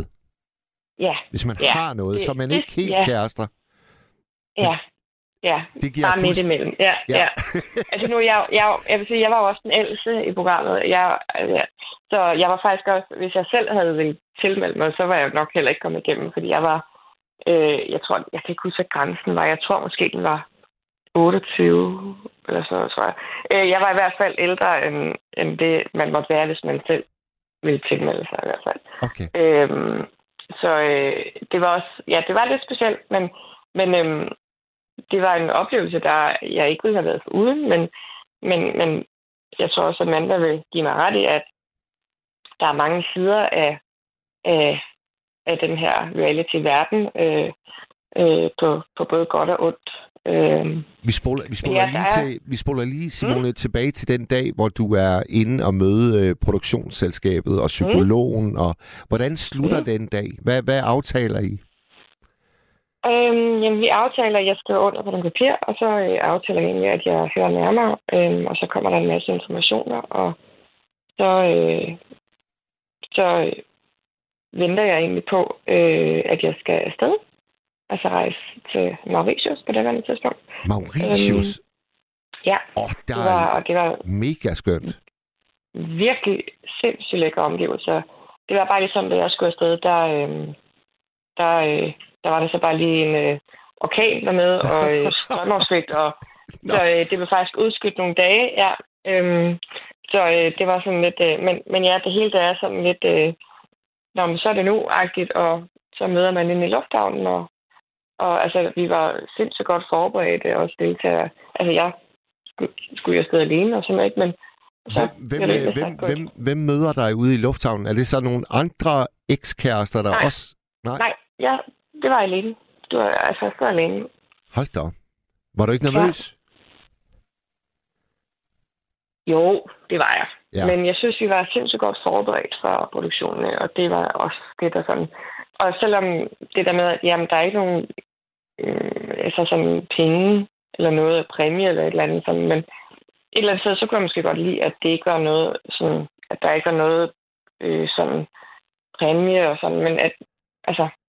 at det er egentlig bare at være person, og så kan folk sige, om det er et knaldeprogram eller ej. Altså, jeg knaldede ikke med nogen. Men at du ved, der ikke er noget på spil på den måde. Altså, for mig, der var det egentlig en oplevelse, og det var enormt lækre omgivelser og søde mennesker. Og ja, der er jo et spil i det, det er der. Men der er også oplevelser og mennesker, som man ikke vil være foruden. I det tidsrum mellem, at du har sagt ja til at deltage, og du skal rejse dig ned, der må du vel ikke have kontakt med Jonas? Jeg ved ikke, hvem der har sagt. Jeg ved ikke, hvem. Altså, jeg ved ikke, at det er Jonas, der har sagt, at han er min ex. Nå, så du rejser også derned? Jeg ved ikke, hvem han er. Jeg ved ikke, hvem der kommer ned, og han ved heller ikke, at det er mig. Okay, så det er spænding begge veje, kan man sige. Ja. Så du ingen ved, hvem der kommer. Så nu kommer du derned. De har måske bare, lavet en liste. Forstår mig ret. Altså, han kan måske sige, min ekskæreste er sådan og sådan og sådan. Ja. Og så er det bare surprise, at nogen får deres ekskærester derned, og andre gør ikke. Men der er ikke nogen af os, der ved, hvem der er der, og hvem der kommer. Jeg ved ikke, at det er Jonas, der er dernede, når jeg kommer. Og hvordan bliver du så indkvarteret? Ryger du direkte ind, der hvor alle de andre medvirkende er? Nej, jeg starter på et hotel for mig selv. Hvor jeg så indlogerede, jeg tror, at jeg sov der en nat. Og så skulle jeg så videre. Så skulle jeg så ud på, hvad kan man sige, hotellet, ikke? Ja. Efterfølgende. Men den første nat, der overnatter jeg så på et andet hotel. Og der skal jeg så aflevere mobil og hele muligheden. Så der har jeg ikke. Der lægger man alt, hvad der hedder computer og telefon og så videre, ikke? Og det er også for, at de nemmere kan sørge for, at folk ikke kommunikerer med hinanden. Ja, og bare udadtil også. Altså, der er jo selvfølgelig nogle klausuler på tavshedspligter og sådan ting, ikke også? Ja. Så, ja. Okay. Ja. Så det er også sådan det der med, at man kan jo ikke fortælle familie og venner og sådan, om jeg skal lige... Det er... Og man ved ikke, hvor lang tid man er væk heller. Så det er... Hvad så med job og studie, og hvis man har sådan noget? Hvad gør man så? Ja, men det havde jeg. Det er det samme job, jeg har i dag. Jamen jeg sagde... Altså, jeg vidste, som jeg havde sagt til bureauet og til produktionen, at jeg har brug for at vide, altså, er jeg væk en uge eller 5 uger? Fordi at der er også altså, en maksimum på... hvor lang tid kan jeg være væk. Så jeg havde sagt, at jeg kan ikke være væk i 5 uger. Så der havde jeg ligesom... Det var i hvert fald... Det var måske også nogle af de lidt yngre deltagere, jamen, de havde måske sækket over, eller... Men jeg havde jo så mit job, som jeg skulle hjem til også, og så derfor havde jeg altså sagt, at jeg kan ikke være væk i 5 uger, som programmet varede. Og hvad er dit job, Simone? Jeg er lønkonsulent i Region Sjælland. Aha. Hvad? Det skal jeg lige have forklaret. Hvad er en landkonsulent? Nej, ikke land, men løn. Jeg sidder, ja. Nå, ikke land, men jeg sidder og laver løn til læger og sygeplejersker og you name it i Region Sjælland ude på sygehusene. Og ja, jeg sidder med alt, hvad der er administrativt med overenskomstmæssige forhold osv. Så jeg var nok en sådan lidt atypisk deltager. Kan man sige, reality-deltager. Ja, men det synes jeg også, der skal være plads til, og jeg synes, det var klart. Et eller andet sted lidt en udfordring for mig også. Og, ja. Men jeg skal lige forstå, hvis nu, at du ikke var blevet kontaktet, havde du så i dag aldrig nogensinde deltaget i et reality-program? Var det, fordi du blev kontaktet, at du lige pludselig medvirkede? Altså, det er ikke fordi, det har sådan, hvor jeg tænkte, at jeg ligger langt fremme, men det er nok ikke noget, jeg på den måde sådan havde opsøgt, men jeg skal da være ærlig indrømme, jeg er da en pige med mange tatoveringer og noget, og skiller mig meget ud, og sådan, men jeg ved ikke om, altså, i dag havde jeg ikke, fordi at jeg, nu har jeg en søn på 3 år, men så reality, sådan programmer på den måde, er ikke noget, jeg sådan vil opsøge, men jeg tror på det tidspunkt, det var ikke fordi, jeg tænkte, at jeg aldrig kunne finde på selv at opsøge det. Og så skete det bare. Ja, og jeg fortryder det på ingen måde, men som sagt, der er mange. Der er både plusser og minuser, ikke også? Men vi bliver tit sat i bås, og det kunne jeg så også høre nogle af de tidligere lyttere, det er, at man bliver meget hurtigt sat i bås. Og det gør man også kvæg de, hvad kan man sige, artikler i forskellige aviser og så videre. Ja. Det kan man ikke undgå, og det er noget, man må tage med. Der skal man have lidt brede skulder en gang imellem. Og sådan er det, når man går ind i sådan en verden, vil jeg sige. Fortæl mere om selve oplevelsen på Mauritius. Nu er vi der, hvor du er kørt hen til det hotel, hvor alle de andre medvirkende er. Hvornår møder du så din eks, Jonas? Hvordan sker det? Jamen, det gør jeg faktisk. Altså, så foregår det sådan, at jeg får egentlig at vide, at fra om 5 minutter-ish, så er der kamera på dig 24/7, 365. Wow. Og det er på toilettet, og det er alle steder. Ikke fordi de siger, at vi viser, når du er på toilettet, men det bliver vi selvfølgelig informeret om. Vi får alle de nødvendige informationer. Og så foregår det sådan, at jeg skal gå op ad en lang strand, hvor der så sidder, jeg tror, der sidder fire gutter, som så får at vide, at en af deres ekser kommer. Og så skal de sådan kigge ud over, hvem kommer nu. Og så siger Jonas, ej, det tror jeg er min eks. Og så blabber jeg, og så kører. Og hvad tænker du så? Fordi du har vel også haft andre ekser end Jonas? Jeg får at vide, lige inden jeg går ud på stranden, får jeg at vide, at det er Jonas. Okay. Jeg ved godt, at det er Jonas, der er der. Okay. Men det er kun lidt 1 minut før, for der er mange, der tror, at man får det at vide, inden man overhovedet rejser ned, og det gør man ikke. Nej. Jeg får det at vide 1 minut før, jeg går ned på stranden. Det er rimelig syret. Ja. Også hvis man tænker på, at der i i de forhold, man har haft, eller de der relationer, man har haft, så kan der måske også have været to, som man bare ikke ønsker at se igen. Og det er der jo også. Det vil sige, det var ikke de tilfælde med Jonas og jeg, men det var et tilfælde med nogle af de andre deltagere. Og det er jo lidt det, der krydder spillet, ikke? Altså, det skaber drama. Ja, og det drama og spænding, jamen det skaber jo tv. Og ikke noget ondt, fordi der var ikke noget ondt i det, men det er jo det, der er spændende. Og altså, det er jo også sådan Paradise, hvor alle de her ting, så spiller man hinanden ud, og alle de her ting, ikke? Det er jo det, der og det er jo også spændende, og det er jo det, folk gerne vil se, ikke også? Så. Og havde du set alle afsnit af den første sæson af Ex on the Beach? Jeg skal være helt ærlig og sige, at jeg faktisk ikke set det eneste. Og det var faktisk lidt pinligt. Det er ikke, fordi jeg er sådan en, det kender jeg ikke, men jeg havde faktisk ikke set det. Jeg tror faktisk, at jeg havde set Paradise på det andet tidspunkt. Og da jeg så ligesom fik at vide der på produktionen, hvad det handlede om, så tænkte jeg, at det var faktisk ret interessant det der med, men der er ikke noget sådan... det er ikke en penge... Der er ikke noget penge på spil. Der er ikke noget... Så tænkte jeg, om det kunne da egentlig også være spændende. Sådan. Og jeg ved godt, at folk omtaler det som et eller andet knaldeprogram, og der er det ene og det andet, men der foregår også andet end det, og man får også rigtig gode relationer, og lærer rigtig meget om sig selv. Det her med, i den her verden, vi lever i dag med sociale medier og tv og computer og alt muligt. Vi blev jo omskærmet for alt. Altså, der var intet. Du afleverer telefoner, der er ikke nogen computer, der er ikke aviser, der er ikke tv, der er absolut ingenting. Nej. Og det tror jeg faktisk var virkelig sundt. Så begyndte vi sådan at lege gemmeleje som 28-30-årige, du ved. Men det er virkelig sundt. Altså, det var så også sindssygt lækker omgivelser, ikke?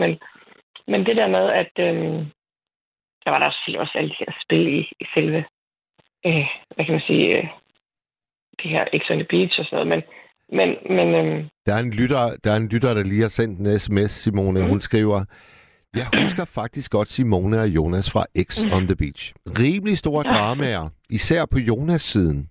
God underholdning, så $10 til dig, Simone. Med venlig hilsen. Nå. Er det ikke skønt at blive husket for... Jo, det er det. Og hvornår blev det sendt? Jamen, det blev sendt i... det er næsten penge. Det må være i 18. For fem år siden. Ja. Og så er det så blevet genudsendt efterfølgende, og så har der været sådan noget... hvad hedder det? Der er sådan noget opfølging. Jeg kan ikke engang huske det. After X... Ej, det er pinligt, jeg kan huske sådan noget. Men sådan noget efterfølgende og sådan noget. Men der er jo selvfølgelig også nogen...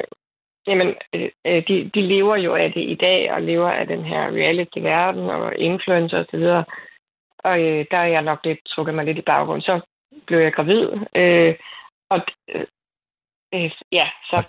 Det var ikke med en deltager fra programmet? Det var ikke med Jonas, nej.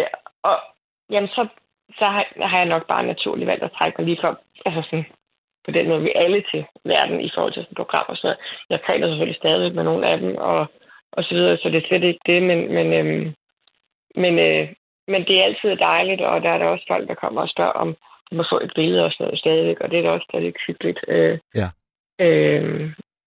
Men det er en speciel verden, og jeg tror, det er specielt, og det er mere nok, fordi det der med, at man bliver sat rigtig meget i bås i dag, vil jeg sige, ikke også? Men er der ikke sket noget der, Simone? Fordi jeg kan jo huske, da reality-tv det begyndte, sådan omkring år 2000, der var det sådan, der blev det nemlig sådan kigget lidt skævt til, og det var jo små tv-stationer, der startede, og det var sådan lidt de frække tv-stationer. Men i dag oplever jeg jo, at det er blevet sådan lidt mere mainstream. Altså det er det også bestemt. Jeg vil sige, der er også mange, der har fået enorm karriere som influencer og whatever efterfølgende. Altså det er der jo ingen tvivl om. Der er jo mange, der virkelig har skabt sig enorm karriere efterfølgende på det.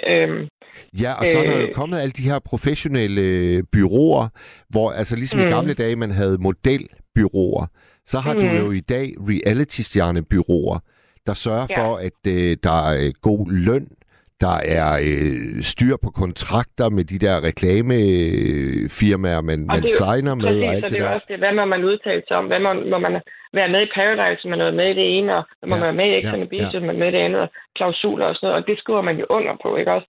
Og jeg kan jo godt forstå det der med, hvis man er helt ung og er 18 år og sådan noget nogle gange, og det er måske ikke lige, man får måske ikke lige nærlæst det hele, vel, og når man så kommer derud og far får en enorm opmærksomhed, jamen det her med at reklamere på diverse sociale medier, Instagram og sådan noget, for man lige huskede at lave de her reklametekster, og hvad med skat, og alle de her ting, der det har der jo været enormt meget op med, ikke også? Så det har jo virkelig også taget fart, ikke? Og både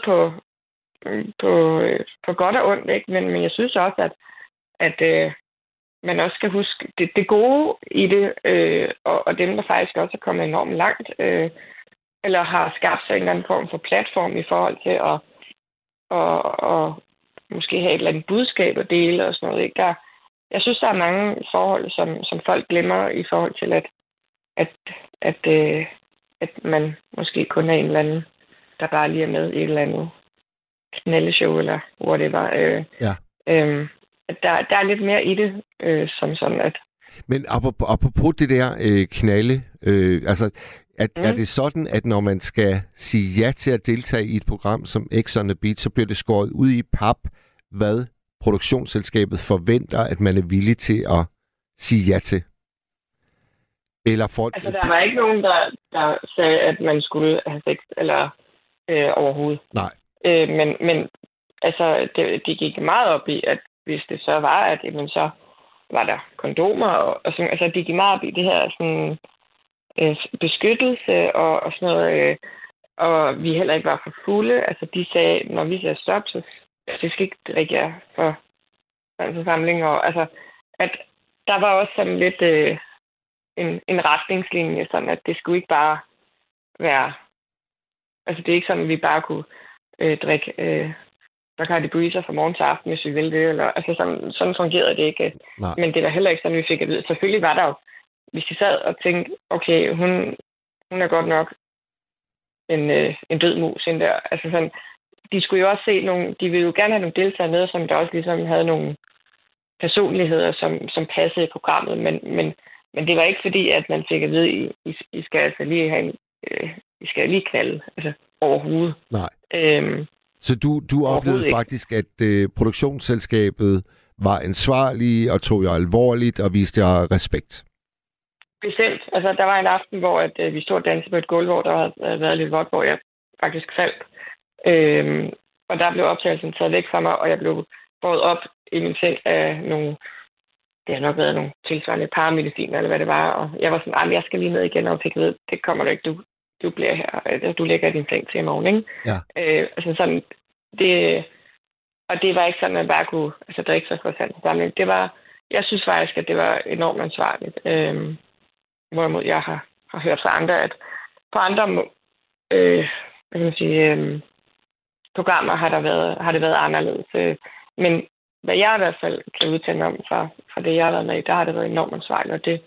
Og det synes jeg har været fedt. Fordi at man skal også huske på, at der er meget unge mennesker med, også ældre mennesker på min alder, kan jo også skabe sådan svært, vil jeg sige, ikke? Men for mit vedkommende, der synes jeg i hvert fald, det har været enormt ansvarligt, og man har været godt informeret også, og sådan ting, og også efterfølgende, om man har det okay, og så er der jo premiere, så man kan sige, et er med at med i programmet, men meget af det starter faktisk også, når man kommer hjem. Ja, og hvor langt, der kan gå ret lang tid imellem de to ting, ikke? Ja, det kan der nemlig, og det er sådan lidt, det er lidt en svær periode, ikke? Fordi man står og har været afsted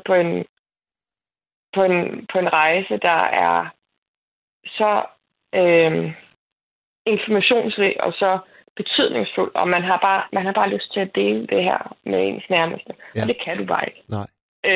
Og det er så mærkeligt, ikke? Fordi, og man ved bare, altså, eller jeg vidste ikke, men vi havde jo fået at vide, I skal bare vide, når I kommer hjem, så er der en form for mediedækning og sådan noget. Jeg tænkte, ja, det går nok det hele, ikke? Altså, og det var bare ligesom at træde ind i et mur, skulle jeg til at sige. Sådan, det havde jeg ikke lige regnet med på den måde, og man lige pludselig skulle være varsom med, hvad man sagde og gjorde faktisk, og sådan nogle ting. Men specielt den periode, for når man kommer hjem og sat til, det faktisk bliver sendt, den er svær. Og så er der sådan en teaser med om, så er den her person med, så er den her person med, så må du sige det, nu må du sige det, nu må du sige det, og den var sådan lidt, den var svær, den der periode. Men det er nødvendigt selvfølgelig, at man ikke går og klapper løs, og det skriver man selvfølgelig også under på, at Simeon, du fortalte, at du har nu en søn på 3 år. Ja.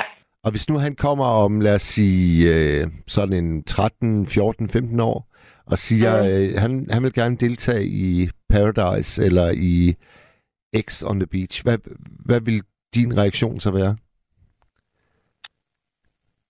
Jamen, som udgangspunkt, ja. Og med det udgangspunkt, at jeg har lært enormt meget af mig selv. Jeg har fået nogle rigtig gode venskaber, bekendtskaber og sådan generelt. Men jeg vil nok også sådan lige sige, vær lige opmærksom på, hvad deltager du i, ikke? Det er mere kontrakten måske, jeg vil være den der mor, den vil jeg godt lige læse igennem, ja. Og så vil jeg nok lige gøre opmærksom på, at der er nogle ting, der godt kan ændre sig lidt, alt efter hvor meget man selv medvirker til det, når man kommer ud. Det skal man bare være opmærksom på i forhold til, fordi nu er sociale medier jo bare enormt stort i alles hverdag, vil jeg sige, ikke? Og der er nogle ting, der ændrer sig gevaldigt, og der kan være jobmuligheder, som måske ikke kan være tilgængelige alligevel, fordi man bliver på en eller anden form for kendt ansigt, eller fordi at folk måske tænker negativt om det, ikke også, eller man bliver sat i dårligt lys. Det har jeg selv blevet gjort før på Ekstrabladet, eller sådan, ikke noget med Ekstrabladet overhovedet, men der kan være mange sider af det, hvor man sådan, det kan være fedt, når man står i det, men man skal også lige huske, at man skal også lige tænke over, hvad går man ind i bagefter, sådan. Ja. Eller hvad får man udtalelser, eller hvad? Ja. Man skal lige tænke lidt længere, end bare den oplevelse, der måtte være på øen. Ja, det skal man. Ja. Simone, hvor er jeg taknemmelig for, at du ringede ind i nat? Det er jeg glad for. Og jeg tænker 100% positivt om dig, og jeg kan sgu godt forstå dig. Mauritius, altså what's not to like? Ja, det var virkelig lækkert. Det kan jeg kun have. Så det er faktisk sådan, jeg overvejer at tage det ned på en rejse. Så det var virkelig skønt. Altså det jeg tror ikke, det er det, der bliver optaget i dag. Jeg tror faktisk, det er sådan noget Grækenland eller sådan noget i dag. Ja. Vi var det sidste optagelse, der var på Mauritius, så det er jeg glad for, at lige noget at få med. Du kan lige få lov til at svare på, der er kommet en lidt kritisk sms her, hvor der står, reality-tv er ikke reality mere. Konceptet er bare falsk, og alt er planlagt. Alle deltagere spiller bare op til kameraet, fordi de godt ved, hvad det er, seerne gerne vil have. Hvad vil du sige til sådan en kritiker? Jeg er faktisk blevet spurgt om det mange gange, både privat og så... medier, og jeg kan egentlig godt forstå det, fordi at når man sådan ser det, så sidder man og tænker, at det er klippet sammen, og det er det også, vi skriver også under på, at det bliver klippet sammen osv. Men jeg vil sige, og det kan godt være, at alle siger det, men selvfølgelig får vi jo at vide sådan, når man det skal være sådan og sådan, men vi får ikke at vide, at der skal være de og de situationer, der skal være, altså så bliver der måske sat op, når I aften har I en aften, hvor I skal klæde jer ud. Ja. Eller I skal skrive kærestebrev til hinandens partner eller sådan. Men det skaber jo automatisk en situation, hvor der kommer nogle... Ja, det kan både være konflikter, og det kan både være gode situationer osv. Så man kan sige, programmet, eller programmerne... Nu taler jeg jo for Ex on the Beach, men jeg tænker, at det er sådan hele vejen rundt. De er jo sat op til, at der er... hvad kan man sige... der er nogle events i de her, hvor at det skaber jo konflikter, eller det skaber jo alle de her, sådan, så det kan man jo ikke undgå, og det er jo sådan reality er, altså hvis ikke at det var der, så ville det jo heller ikke være reality. Jeg kan godt forstå det der med, at man tænker, okay, det kan godt være en lille smule opsat. Men jeg kan bare sige som rent personligt, at det var ikke sådan, at vi fik at vide, stop, vi stopper lige optagelserne, gør I ikke noget, nu skal I bare lige stå. Altså, det gjorde vi. Jo, da jeg faldt. Ja, men der blev sådan set bare brudt væk. Ja, men ellers, der var faktisk ikke nogen situation, hvor vi fik at vide, vi fik at vide, når vi skulle stoppe om morgenen. Altså, det hører du ikke i programmet. Men det er ikke sådan, at vi bare lå og sov til 11:30 eller sådan. Altså, men ellers så var der ikke noget, hvor vi fik at vide, nu skal I gøre sådan, nu skal I stå sådan. Eller, altså, det var der ikke, og nu taler jeg så kun for Ex on the Beach vegne, men hvis ikke, at der var de her situationer eller events eller sådan under programmet, jamen så var der jo heller ikke noget reality. Så jeg kan godt forstå det, men jeg vil også sige det, at det er sat op på den måde, at det giver mening, i hvert fald for mit synes. Ja. Simone, tusind tak, fordi du ringede ind til os.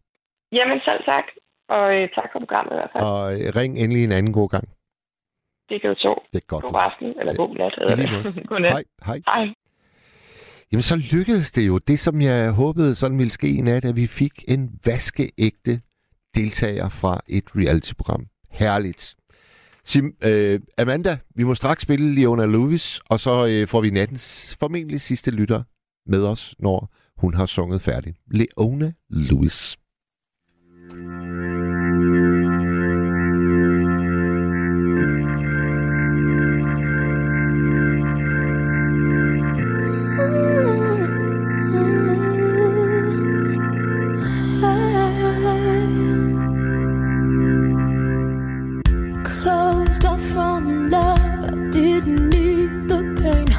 Once or twice was enough, and it was all in vain. Time starts to pass before you know it, you're frozen. But something happened for the very first time with you. My heart melted to the ground, found something true, and everyone's looking round, thinking I'm going crazy.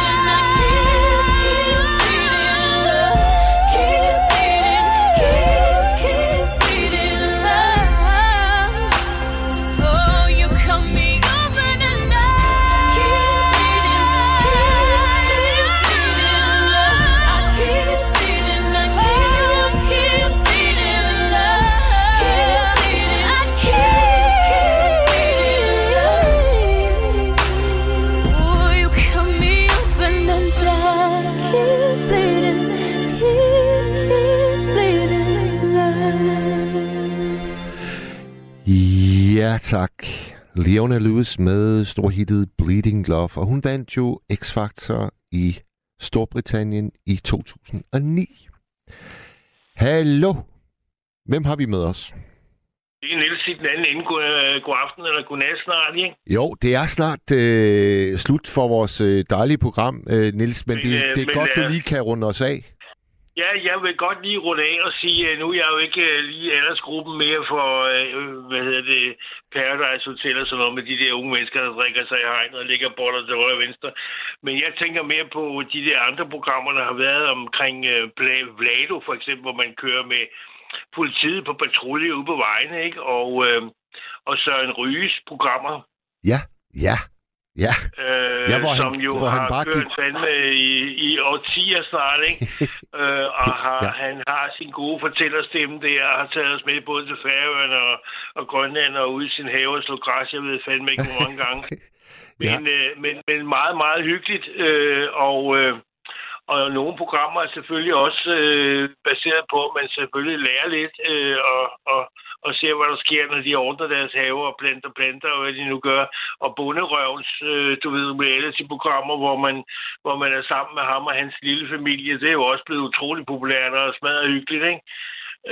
Og så er der luksusfælden-programmer, hvor man skal følge med i, hvor galt det kan gå med folks økonomi, og sidde næsten Niels, ser du alle de programmer, du lige har listet op her? Jeg ser nogle af dem, kan jeg ikke holde ud at se, men de der luksusfældeprogrammer, jeg kan næsten ikke have det.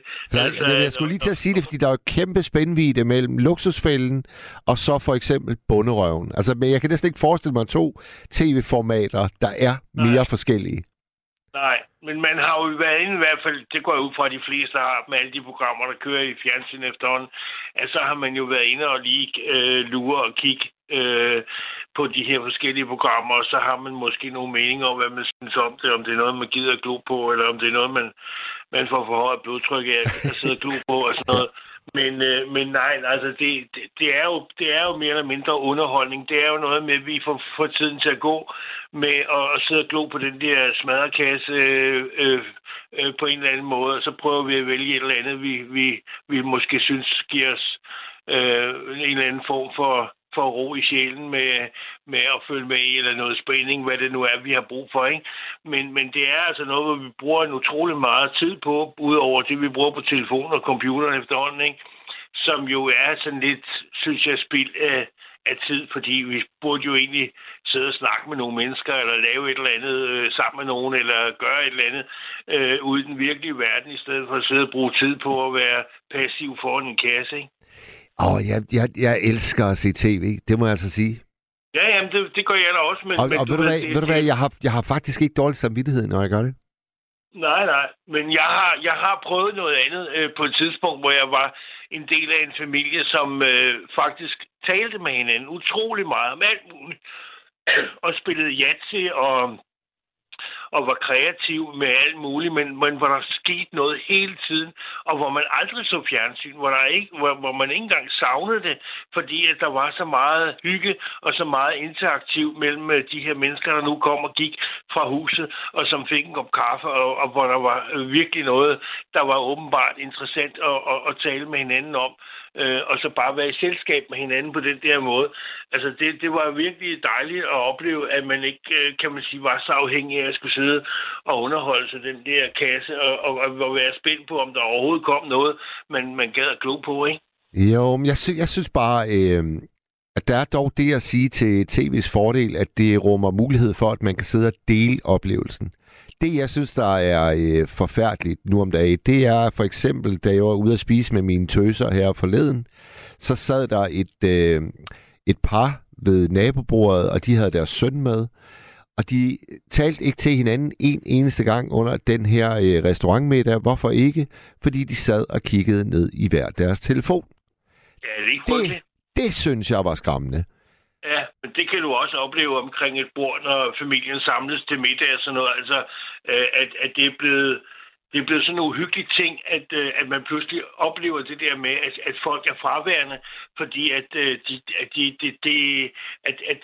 det trækker så meget med at sidde med den der telefon i nærheden, så man kan næsten ikke undgå, at man tænder for den og lige skal se et eller andet. Jeg ved ikke, hvad det er, der foregår, men det er blevet sådan en del af hverdagen, ikke?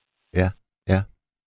Og det synes jeg også er lidt uhyggeligt, men nu er jeg jo så heller ikke rigtig kommet med på den der bølge, så jeg har det sådan inden under huden på den måde, som mange af de unge måske har. Men jeg synes også, det er meget ubehageligt, og du kan se det, når du går til lægen. Du kan se det alle vejen, du ved, at folk sidder ikke og taler med hinanden. De sidder og glor på hver deres mobiltelefoner. Det gør de nok også i togene og andre steder, hvor man sådan skal have tiden til at gå med et eller andet. Og det er altså blevet sådan en pauseapparat, som har fået lidt uhyggelig indflydelse på folks adfærd, ikke? Hørt. Niels, vi er ved vejs ende, du. Det kan jeg se, men det var rigtig hyggeligt lige at sige godnat til jer to, så have en fortsat god nat, og kom godt hjem. I lige måde, kære Niels. Sov godt, du. Hej. Ja, velkommen. Hej nu. Og jeg iler med yderligere taksigelser til Simone, Kjell Erik, Jørn og Karsten, der er de modige stemmer, der har været igennem her i nat. Jeg vender frygteligt tilbage i morgennat, og der er det faktisk lytterne Susanne og Arne, der har bestemt nattens emne. Og hvad det er, det kan I så gå ind og læse på vores Facebook-side. Jeg lægger en tekst ud i morgen, Nattevagtens Facebook-side. Og der vil I kunne læse, hvad vi skal snakke om i morgennat. Amanda, tak for en god nat. Jeg håber, at din forkølelse den er over, når du vågner i morgen tidlig. Nu vil jeg bevæge mig ud i natten, og tak til Mona Lisa, der lige her på falderæbet har skrevet, kløjs nu ikke i maden, som du har sagt, du skal have, når du kommer hjem. Tak for omsorgen, Mona Lisa. Jeg skal gøre mit bedste. Vi tales ved i morgen. Du har lyttet til en podcast fra Radio 4. Find flere episoder i vores app, eller der, hvor du lytter til podcast. Radio 4. Ikke så forudsigeligt.